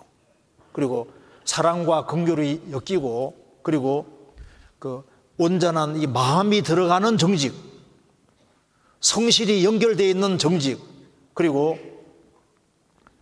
그리고 말하고 행동이 연결되어 있는 그 정직이 필요합니다. 말은 정직하게 했는데 행동으로 안 옮기면 안 되잖아요. 그러니까 말과 행동이 일치할 수 있도록, 가능하면 일치할 수 있도록 최대한 노력을 하는 것이 필요합니다. 그렇잖아요. 그리고 하나님은 우리를 사용하기 위해서 우리를 자꾸 테스트 하시는데, 이 사람이 얼만큼 정직한가 그걸 자꾸 보셔요. 위기 상황도 만들고 어려운 상황도 만들어서 정직할까, 정직하냐, 정직하지 않는지를 그, 검사한다는 게 이상하지만 그게 하나님께서 정직도를 시험하시는 것이 분명히 있습니다. 세상에서도 이 사람이 얼만큼 정직한가 테스트하잖아요. 하나님께서도 정직한 여부를 테스트하는데, 어떤 어려운 상황, 상황 속에서 정직도를 분명히 시험하는 것이 있습니다. 그래서 지금 여기에 우상을 섬기는 사람은 우상을 닮아가는데 하나님을 섬기는 사람은 하나님을 닮아가야 되잖아요. 그럼 하나님을 닮아간다는 게 도대체 뭘까? 정직을 제일 먼저는 정직한 그 속에서 이렇게 다 연결되는 거예요. 그러니까 그러면 보세요. 하나님은 정직이라는 걸 그렇게 중요하게 생각한다면은 마귀는 뭘 깨려고 할까요? 기준이 이게 정직이라면은 마귀는 정직하게 행하는 행하려고 노력하는 사람은 하나님 앞에 귀하게 쓰임 받을 테니까 마귀는 뭘 하려고 할까요? 정직을 깨게 하려고 하는 겁니다. 마귀는 한 젊은 청년들을 넘어뜨리려면 정직을 깨게 하려고 하거든요. 그럼 정직을 어떻게 깨게 할까요? 그러니까 마귀는 우상을 딱 갖고 들어옵니다. 우상. 마음속에 우상이란 걸 받아들이면 우상 때문에 정직이 깨져가거든요. 그래서 삶이 거짓된 식으로 되면 주님께 쓰임받지 못하는 사람이 되니까 정직을 깨게 하려고 한다고요. 그래서 정직이 깨어지는 가장 근본적인 것이 뭐냐, 이 우상이 들어오면 우상이 정직을 깨게 되는 거예요. 우리 성경 열왕기하 십 장 찾아보시겠습니다. 열왕기하 십 장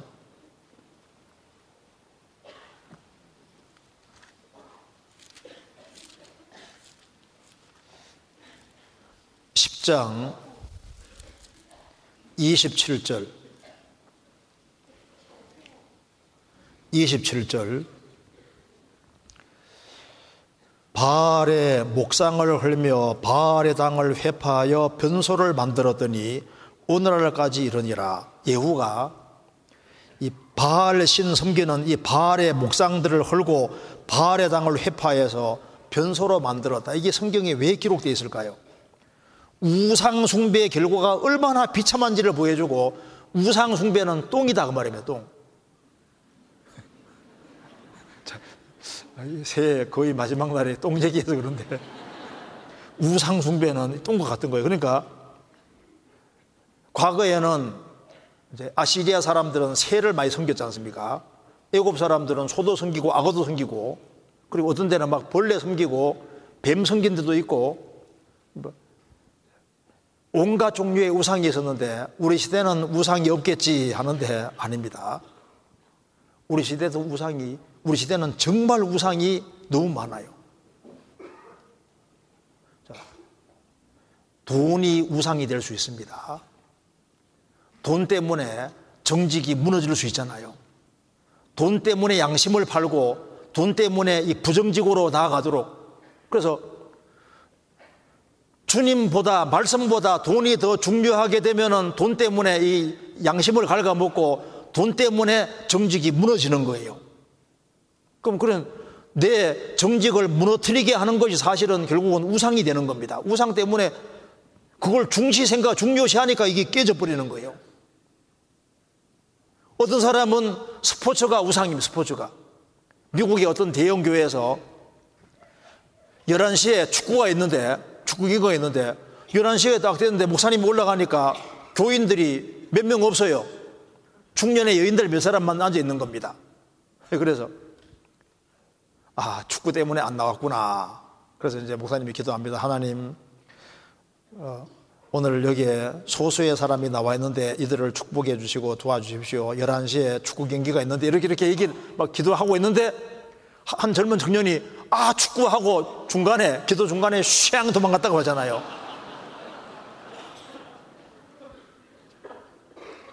자, 우리 시대에 아, 이게 마음 빼앗기는 것이 너무나도 많이 있습니다. 그잖아요. 우리 시대에 많은 우상들이 있습니다. 자기가 우상이 될 수도 있습니다. 그잖아요. 오로지 자기를 위해서, 자기가 우상이고, 그리고 대중이 많은 사람이 그렇게 하니까 따라하는 경우도 있고, 그리고 정부가 시키는 건 다 하면서요. 주님이 시키는 건 안 하잖아요. 쾌락이 우상일 수도 있고 스마트폰이 우상일 수도 있습니다. 스마트폰을 사용 안 하기는 어렵지만은 그걸 내 발 밑에 두고 내가 컨트롤을 잘해야 됩니다. 이게 양심을 깨는 것을 마귀가 원하기 때문에 주님보다 높아지는 뭔가가 생기면 그것이 그걸 통해서 공격이 들어와서 내 마음을 깨는 거예요. 그래서 정직이 흐트러지게끔 하는 겁니다. 우리 신앙생활 하는데 이게 참 조심해야 됩니다. 자, 그러면 이제 우리가 좀 생각을 또 해봐야 될 것이 있습니다. 여기에 또 하나 생각할 것이 뭐냐면 출애굽기 한번 찾아봅시다. 제가 이거 보고 생각이 참 많아졌는데요. 출애굽기 이십 장 봐봐요. 이십 장 보시면은 사 절.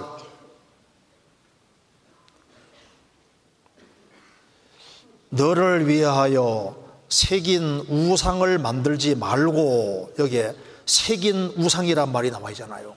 저 이거 보고서 깜짝 놀랐습니다. 우리 신앙생활 속에서도 우리가 하나님을 새길 수 있다니까요. 새기는 건 자기 원하는 모양으로 만드는 거잖아요.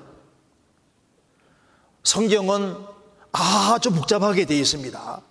그런데 새기는 것처럼요, 성경을 일정한 틀 속에 탁 집어넣으려고 하는데 하나님은 틀 속에 들어가는 분이 아닙니다. 성경을 어떤 틀 안에 집어넣을 수 없어요. 인간은 타락되어 있기 때문에 우상을 새기는 것처럼 하나님도 새겨서 하나님은 이런 분이야, 하나님은 저런 분이야 하고 이렇게 쉽게 쉽게 있지 않습니까? 자기가 하나님을 틀 속에 집어넣으려 하는데 그 착각일 수 있습니다. 하나님은 설마 눈 감아주겠지, 자꾸 어디 깎으면 안 돼요. 성경의 하나님은 우리가 생각하는 것보다 항상 크신 분입니다. 하나님이 정직을 중요하게 취급하신다. 그럼 정말 정직을 중요하게 취급하시는 겁니다. 그러면 이제 우리가 어디, 어디 쪽으로 정직해야 될 것이냐, 그걸 좀 생각해 봅시다. 우리가 어느 쪽으로 정직해져야 될까요? 먼저 하나님 앞에 정직해야 됩니다. 하나님 앞에. 내가 하나님 앞에 정직할까? 내가 정말 하나님을 크게 생각하고 있을까? 내 인생에서 하나님이 정말 가장 중요한 분일까? 사사기 일 장에 말한 대로 여호와께 묻자와 가로되, 하나님이 내 인생에서 제일 중요하고 제일 커야만 거기 정직한 거잖아요. 그렇잖아요. 주님이 내 액세서리냐 아니면 내 인생의 전부냐, 그거 먼저 확실하게 해야 됩니다. 그래서 내가 하나님 앞에서 최대한 정직하게 살자. 우리가 부족한 것이 많이 있을 수 있습니다. 그렇지만은 하나님 앞에서 내가 정직하자. 우리가 정직의 길을 하나님 앞에 걸으려고 노력을 해야 됩니다. 그리고 또 한 가지는 뭐냐면 우리가 자기 자신에 대해서 정직해야 됩니다. 우리 자신에 대해서. 스스로 속이지 말라. 말대로 우리 자신에 대해서 우리가 최대한 정직하고 우리 양심을 안 속이려고 최대한 노력을 해야 됩니다. 그리고 혼자 있을 때가 제일 위험할 때지 않습니까? 혼자 있을 때 모습이 자기 모습이니까.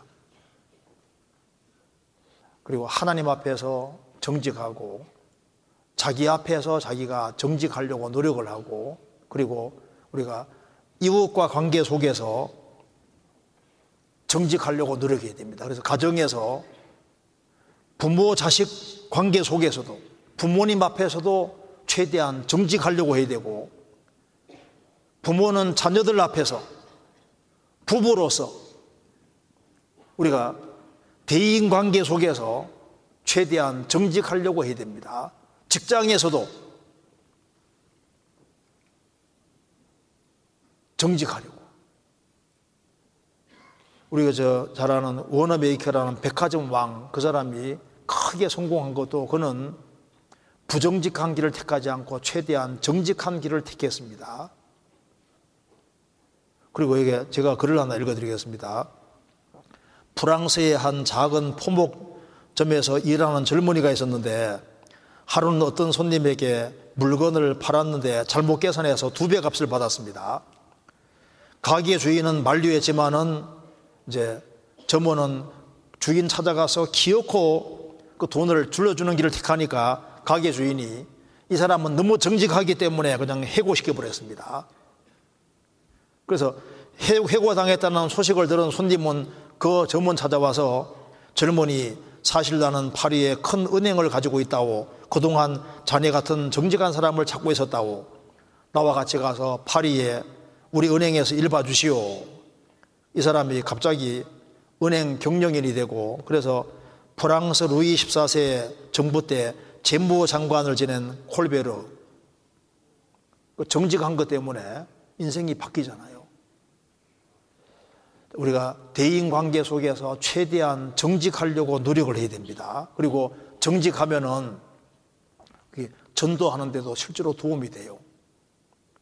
한 번은 한 선교사가 영국에서 이렇게 저 중국에서 영국 선교사가 중국에 전도하는 중에 전도 이제 선교사라고 갔는데, 야생오리를 잡으려고 갔는데 야생오리인 줄 알고 쐈는데 보니까 집오리인 거예요. 그래서 집 주인을 찾아서 헤매고 다니다가 결국은 집 주인 찾았습니다. 그런데 그 집 주인이 놀래버렸습니다. 이렇게 정직한 사람은 자기가 본 적이 없는 겁니다. 그래서 너무너무 정직하기 때문에 그걸 동네 사람들이 얘기하니까 동네 사람들이 막 다 우르르 몰려왔고, 그래서 그 사람은 그걸 기회로 전도하게 돼서 많은 사람이 예수님 믿게 됐다는 얘기가 있습니다. 자, 정직하면은 정직은 사람을 주님으로 인도하고 정직은 빛을 발하게 되어 있습니다. 그리고 우리가 어디에 정직해야 되냐면은 죄에 대해서 정직해야 됩니다.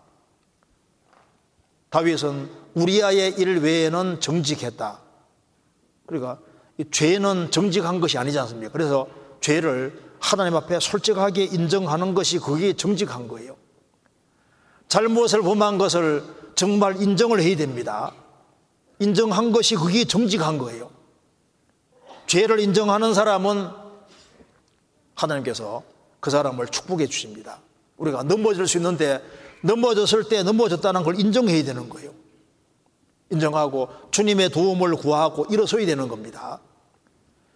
자기의 죄를 숨기는 자는 형통치 못하나 죄를 자복하고 버리는 자는 불쌍히 받으리라. 잠언 이십팔 장 십삼 절에 말한 대로 죄를 지은 것을 인정을 하고 주님 저를 도와주십시오.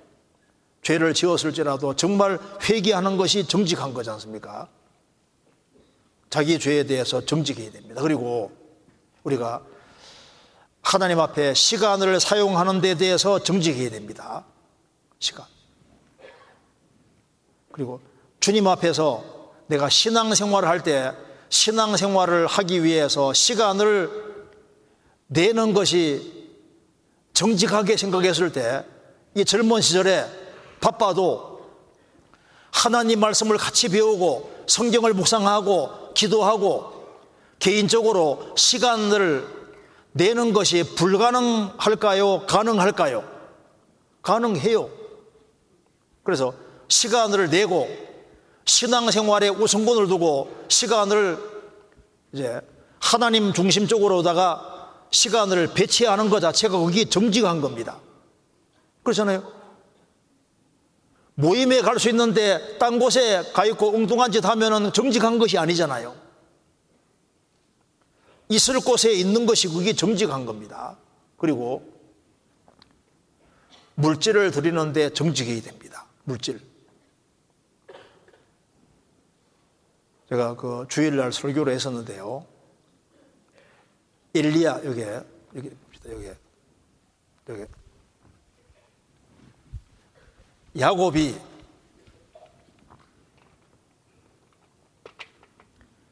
야곱이 돌베개를 베고 잠이 들었습니다. 거기에서 사다리를 봤습니다. 그리고 그는 깨어나서 돌을 세우고 이 돌에다가 기름을 부었습니다. 그리고 말했습니다. 하나님, 이 돌이 하나님의 전이 될 겁니다. 하나님의 집이 될 것입니다. 그리고 내가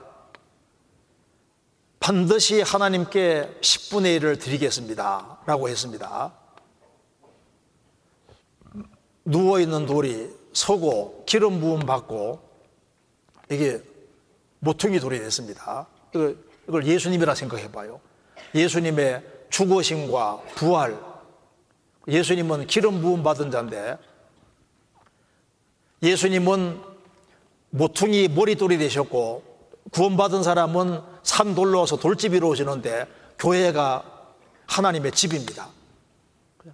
그리고 성경에서 에서와 야곱이 있을 때 창, 여기 로마서 구 장에서는 뭐라 했습니까? 여기 에서는 이스라엘 그림자고 야곱은 이방인 그림자잖아요. 에서는 행위에 기대했고 야곱은 은혜에 기대했는데 야곱이 바로 이방인의 믿음으로 구원받는 그림자라고 했습니다. 야곱이 하나님의 축복받고 난 이후에 내가 십분의 일을 반드시 드리겠나이다 소원하잖아요. 그런 하나님의 은혜를 받았기 때문에 하나님께 은혜 받은 것을 십분의 일을 드리는 거로 표했습니다. 우리 젊은 시절에 뭘 배워야 되냐면 하나님께 헌금하는 것을 습관으로 꼭 길러야 되겠습니다. 헌금하는 것, 헌금을 제대로 하는 것을 꼭 배우시기 바랍니다. 그리고 그것이 내 신앙이 성장하는 길이 됩니다. 자, 믿음으로 그렇게 하는 것이 필요하겠습니다. 그리고 어, 우리가 내 도움을 필요하는 사람에게 적극적으로 선을 행하는 것, 그리고 무엇보다도 중요한 것은 불신자들 앞에서 내가 크리스찬이라는 것을 감추지 말고 따뜻한 것이 정말 필요합니다. 여기에 제가 그림을 하나 보여드리겠습니다. 여기에 이거 자, 남들이야 뭐라 하든 말든 간에 누가 그림 잘 그려놨죠? 표 받는 거 보이죠? 크리스찬. 우리가, 우리는 나는 불신자들 앞에서 나는 신앙인이다. 카멜레온 같이 되지 말고, 박제 같이 되지 말고 나는 크리스찬이다. 그리고 내가 불신자들 앞에서 예수님을 부인하지 아니하고 나는 믿는 사람이다. 그걸 확실히 고백하고, 그리고 우리가 주변에 불쌍한 사람들, 지옥 가는 사람들에게 지옥이 있다는 것을 정직하게 얘기해야 됩니다. 그렇잖아요? 지옥 가는 사람이 있는데 그 사람들에게 전도하지 않고 내버려 두는 것이 정직한 것일까요? 정직한 것이 아니잖아요. 이거 한번 보세요. 여기에.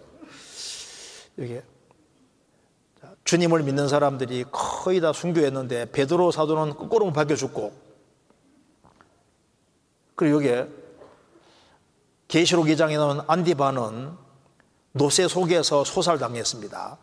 예수님 부인하지 않는 것 때문에 이래 죽었잖아요. 자, 크리스찬들이 많은 죽임을 당했는데 여기에 이거 한번 보세요. 여기에 제가 이 그림 보고서 아 이게 좀 이게 좀 여기에 내가 한번 보여드릴게요. 여기에요. 여기 이거 한번 보세요. 자, 구원 안 받은 사람들을 성경에서 영원한 지옥에 들어가는 것이 확실한데 이거 봐요. 돈 추구하다가 이렇게 되는 길을 택하는 사람이 너무 많잖아요. 이게 그림을 너무 잘 그리더라고. 돈 추구하다가 이렇게 되는 사람들이 많이 있는데 그 영원한 지옥에서 고통받는 사람들이 너무 많을 텐데 우리 젊은 시절에 무엇이 정직한 것일까요? 불신자들에게 영원한 지옥이 있고 천국이 있고 정말 회개하고 구원을 받아야 된다 확실하게 얘기를 하는 것이 그게 정직한 거예요. 그렇지 않습니까? 우리가 우리의 존재 의미는 어디에 있습니까? 우리는 우리의 헌신에서 우리의 존재 의미를 찾는 겁니다. 그렇잖아요. 그래서 이제 우리가 마지막으로 여기에 시간이 많으면 좋은데 보니까 시간이 벌써 된 것 같아요. 보니까 그러니까 빨리 누가 시계를 보는 것 같아가지고 아 이거 빨리 끝내야 되겠다 싶어가지고 자, 그래서 우리가 이렇게 정직한 삶을 살아야 되는데 정직하게 살아야지 이렇게 해서 되는 게 아니잖아요. 그럼 어떻게 해야 되느냐? 이게 우리 시, 우리 시대의 젊은 시절에 반드시 귀를 붙잡아야 돼. 귀를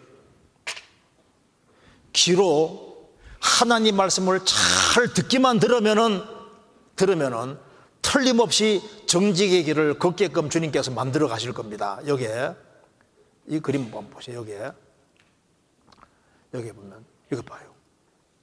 여기 뭐가 보입니까? 마귀 보이죠, 마귀. 제발 성경 열심히 듣지 마라. 야, 성경 열심히 듣지 마라, 성경.